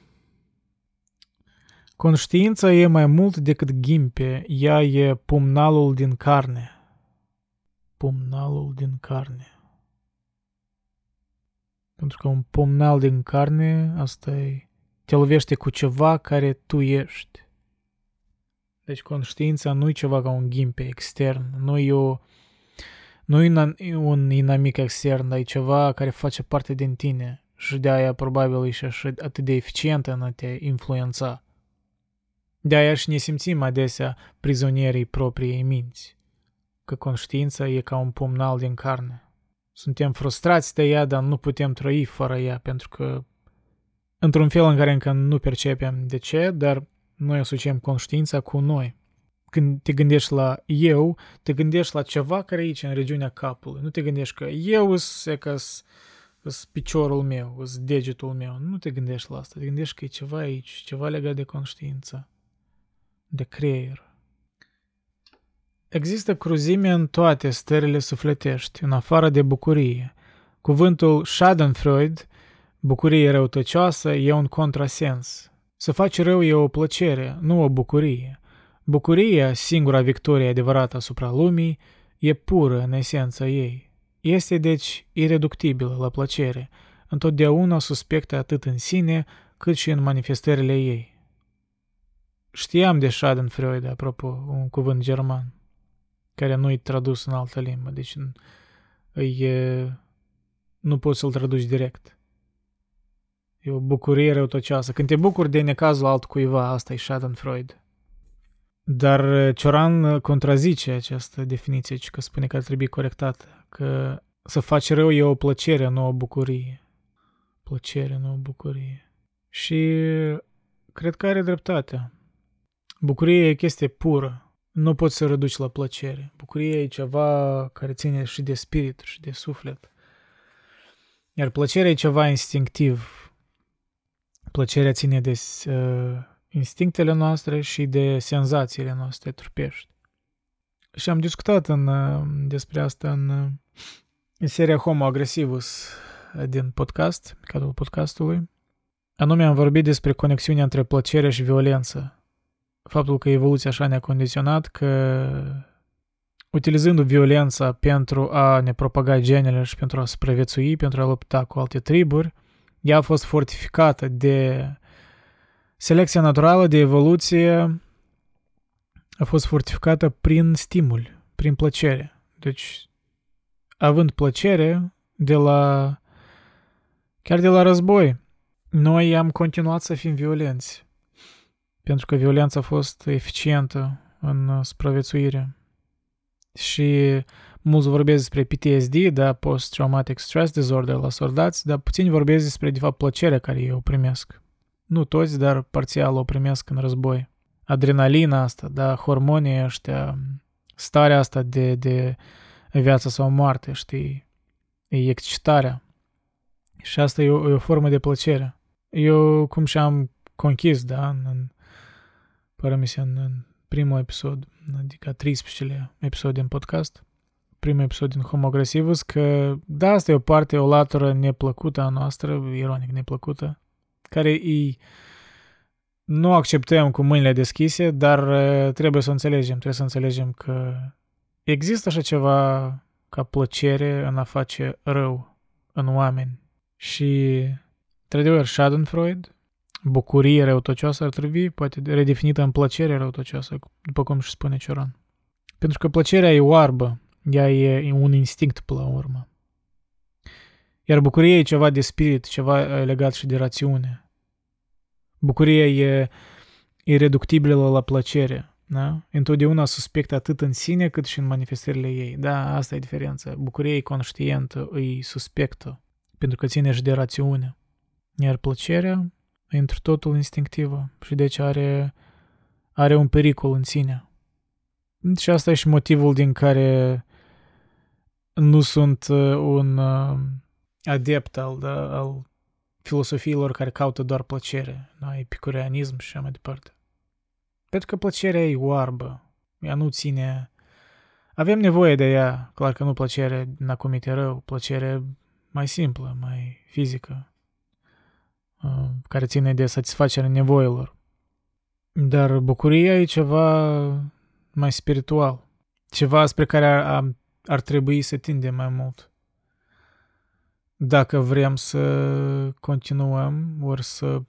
Dacă vrem să fim ființe raționale, ci nu doar animale. O existență constant transfigurată de eșec. Da, ce ce ce existență fără eșec? E un nonsens. Nu există așa ceva. Însă și existența presupune o serie de eșecuri care transfigurează acea existență.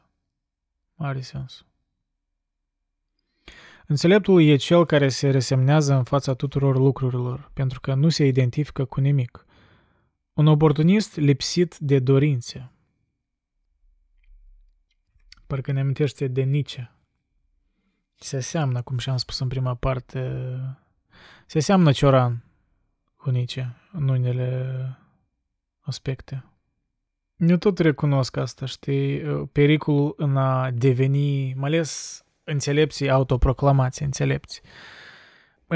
M-aș feri de așa oameni care spun că n-au nicio dorință, care în primul rând se auto-înșală, în al doilea rând nu mă atrag așa oameni, pentru că nu sunt onești.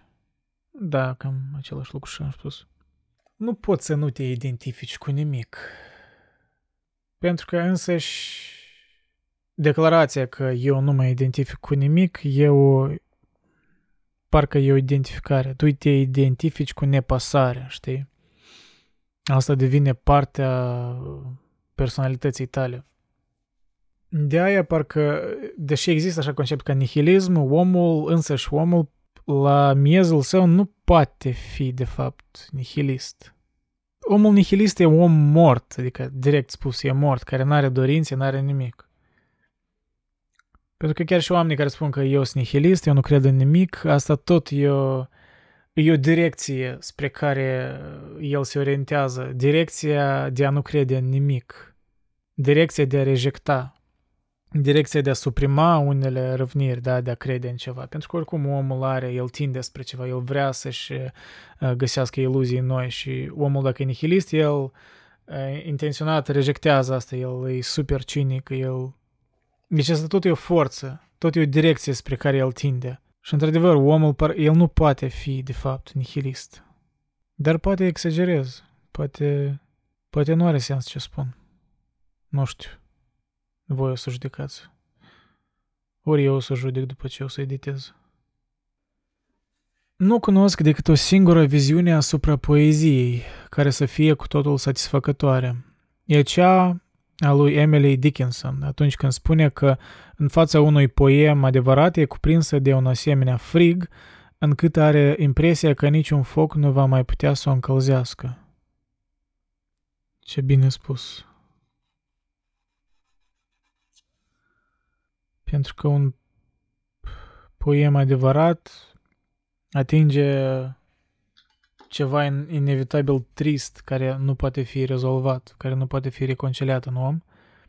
Și când poemul se reamintește de asta, te cuprinde un frig care nu poate fi uh, dispersat ori încălzit deci o ceață, hai să spunem așa, o ceață care nu poate fi dispersată de autoamageli, de plăceri ori de imbolduri optimiste.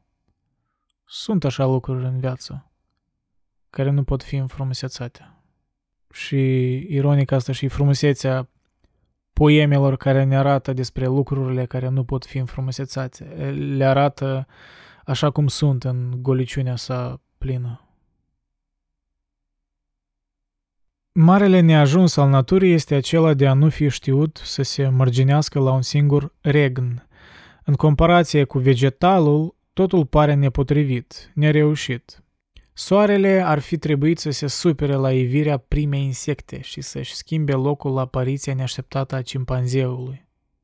Marele neajuns al naturii este acela de a nu fi știut să se marginească la un singur regn.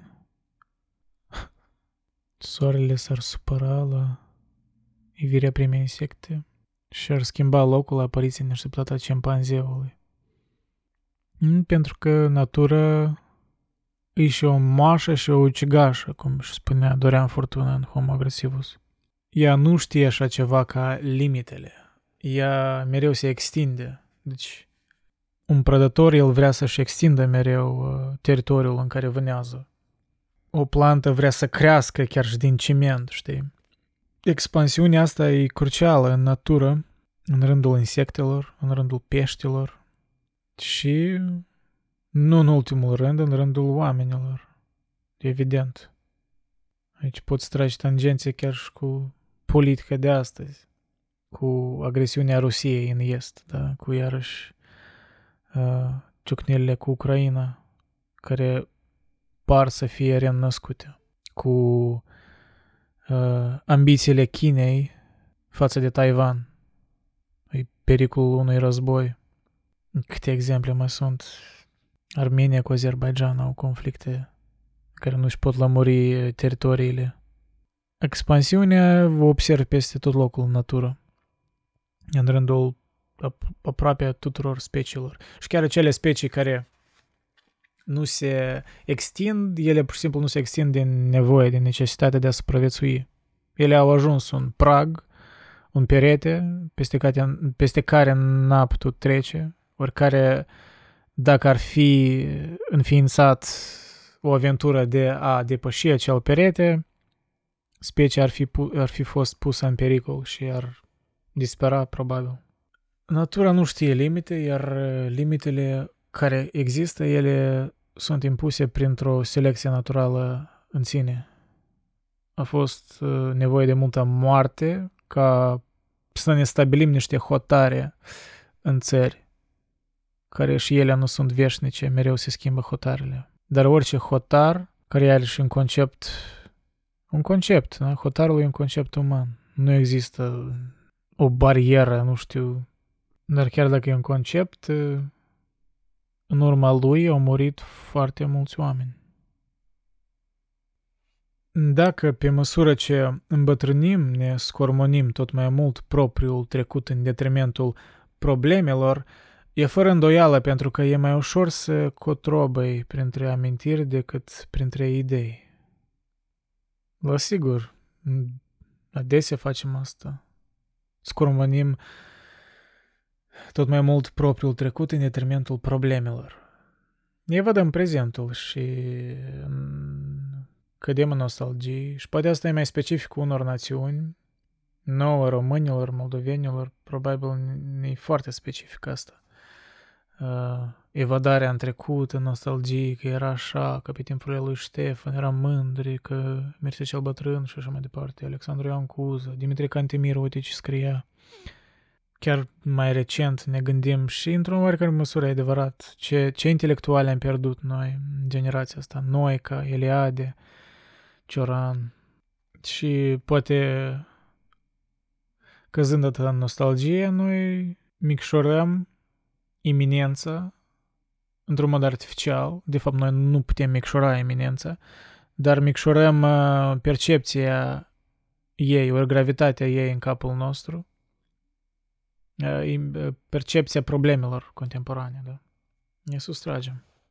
De aia eu privesc sceptic la o resurgență a tradiționalismului ăsta, parcă primitiv, știu că sunt, cum se numesc ăștia, un fel de tineri inspirați de la Ted Kaczynski, un fel de mișcare de asta antitehnologică în care hai să ne întoarcem înapoi în când trăim, nu știu, în comunități mici și fără orașe, ok, într-o lume ideală poate sună bine, dar istoria nu o poți opri.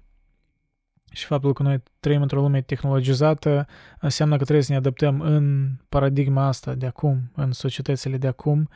Și nu înseamnă că tot ce avem acum e bine, eu critic foarte mult contemporanitatea prin anumite feluri și nu doar eu.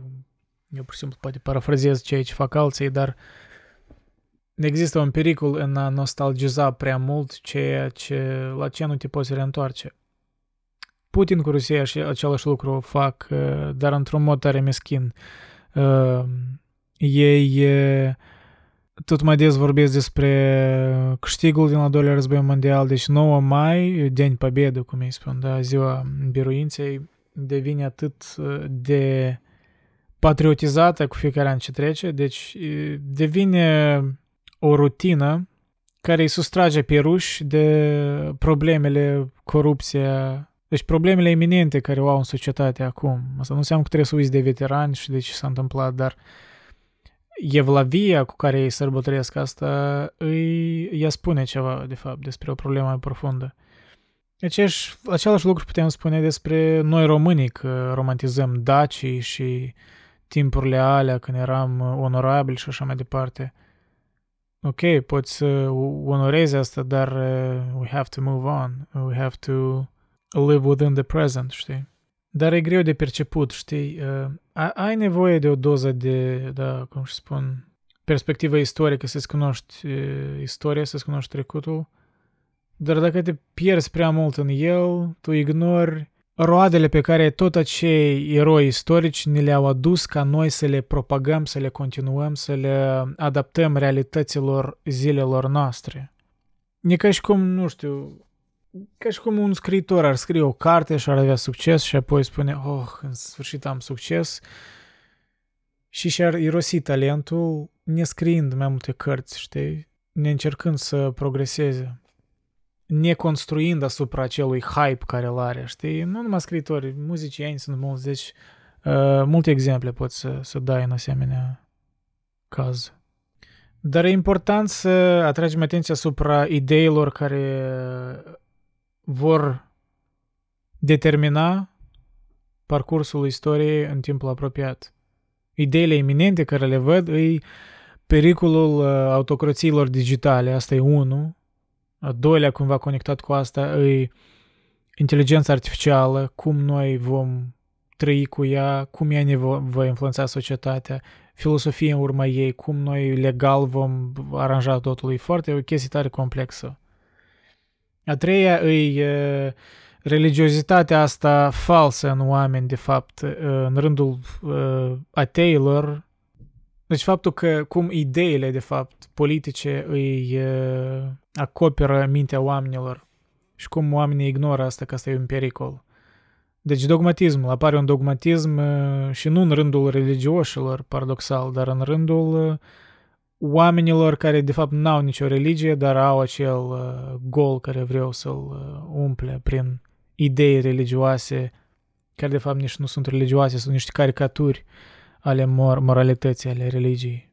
Și alt factor e, noi nu ne-am adaptat sistemele politice cu lumea digitală, ori nu, nu ne-am adaptat legile, ori comportamentul nostru nu reflectă pericolele și schimbările exponențiale din lumea digitală. Noi trebuie să ne adaptăm mai rapid. Noi rămânem în urmă. Deci astea sunt niște idei care mi-au venit în cap, care țin de prezent, care țin de ceea ce e mai apoi. Și asta nu înseamnă că trebuie să uiți de trecut. Faptul că eu tot proiectul meditației e despre trecut în principiu, dar îl conectez cu prezentul. Uh, el ține despre autori din trecut, idei din trecut. Eu adesea îi menționez pe grecii antici, ei sunt foarte importanți și ei sunt încă relevanți chiar și în teme de inteligență artificială sau societăți sau mișcări politice contemporane. Pur și simplu trebuie să atragi atenție. Trebuie să atragi atenție la faptul că uh, condiția umană, în principiu, e aceeași, deci natura noastră nu s-a schimbat atât de mult de la greci încoace și societățile au progresat, au, s-au complexat, dar la miezul său, psihologia care a creat aceste societăți e aceeași. Și domeniile în care încă tindem să fim naivi sau orbi sunt aceleași. Dar asta e o întreprindere a oamenilor tineri, probabil, da? Cum și spune Cioran, când te îmbătrânești deja, tinzi să scormănești mai mult în trecut, în detrimentul ideilor din prezent. Asta e natural, oarecum. De aceea, prin definiție, toată râvnirea asta de a înțelege lumea și de a influența lumea e o chestie ce ține de tinerețe. Probabil peste câteva decenii aș, aș dacă ar mai exista proiectul ăsta, aș avea un video deja cu, nu știu, cu barbăsură în care aș spune, băi, aș nostalgiza, știi? N-aș vrea să schimb ceva atât de mult. Aș accepta deja. M-aș, m-aș, m-aș preda. Dar la moment nu simt asta în totul. Simt că încă, încă am un rol de a crea o comunitate în care se vor strânge oamenii care gândesc punct, care gândesc. Ultimii cărora le iertăm infidelitatea față de noi sunt cei pe care i-am decepționat. Ha. Pentru că cei care i-am decepționat, noi pe ei îi vedem ca cineva asupra cărora noi am avut un câștig, dar am reușit să-i decepționăm. Și deci noi nu-i putem ierta infidelitatea. Pentru că să-i ierți infidelitatea înseamnă să admiți că de fapt tu te-ai auto-înșelat, că de fapt tu n-ai reușit să-l decepționezi, ori că el ți-a întors-o și mai dur înapoi în neștiința ta. Deci el tot te-a decepționat, poate chiar înaintea ta. Și vine tot dintr-un orgoliu că dacă tu vrei să decepționezi pe cineva, tu vrei să, tu vrei să fii centrul atenției, tu vrei să fii cel care a reușit să decepționeze. Iar când cineva intră în conflict cu aceeași intenția ta, dar în revers către tine, tinzi să-l urăști mai tare.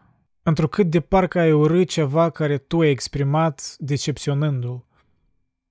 Adică el reflectă ceva urât în conștiința ta. Îți reamintește, el e o personificare în carne și oase a ceea ce tu ai făcut, ori ce, a ceea ce tu ai putea fi dacă să presupunem că infidelitatea lui a fost mai gravă decât decepțiunea, decepțiunea ta.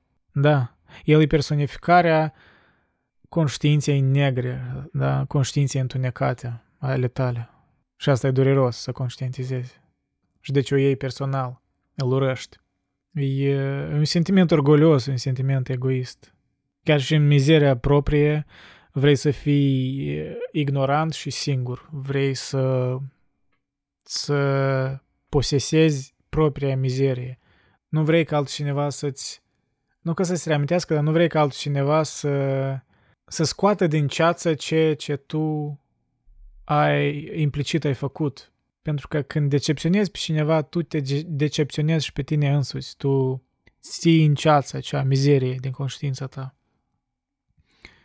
Iar când acea mizerie e personificată într-un om, acea mizerie e scoasă din ceață, e pusă în evidență.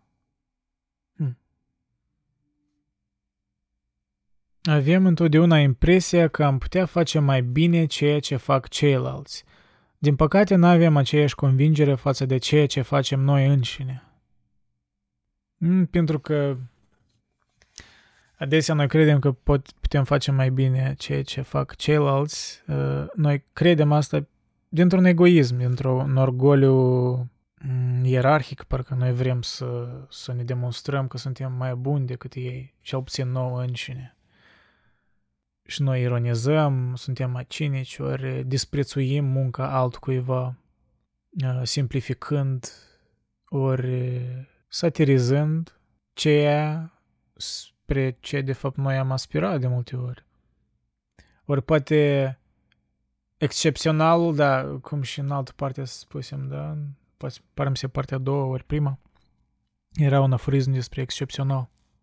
Că excepționalul ne înstrăinează el ne înstrăinează de el și ne atrage atenția și ne atrage atenția de propriile neajunsuri, iar când noi ne atragem atenția de propriile neajunsuri, noi ne, ne reamintim de statutul, de pericolul statutului nostru ierarhic, asta tot în homo agresiv s-am vorbit. Că la, când la noi statutul, statutul ierarhic e amenințat, noi atunci, nu atunci ne se activează niște instincte care ne propagă să fim mai competitivi, să uh, ori să urâm uh, altă persoană, ori să disprețuim.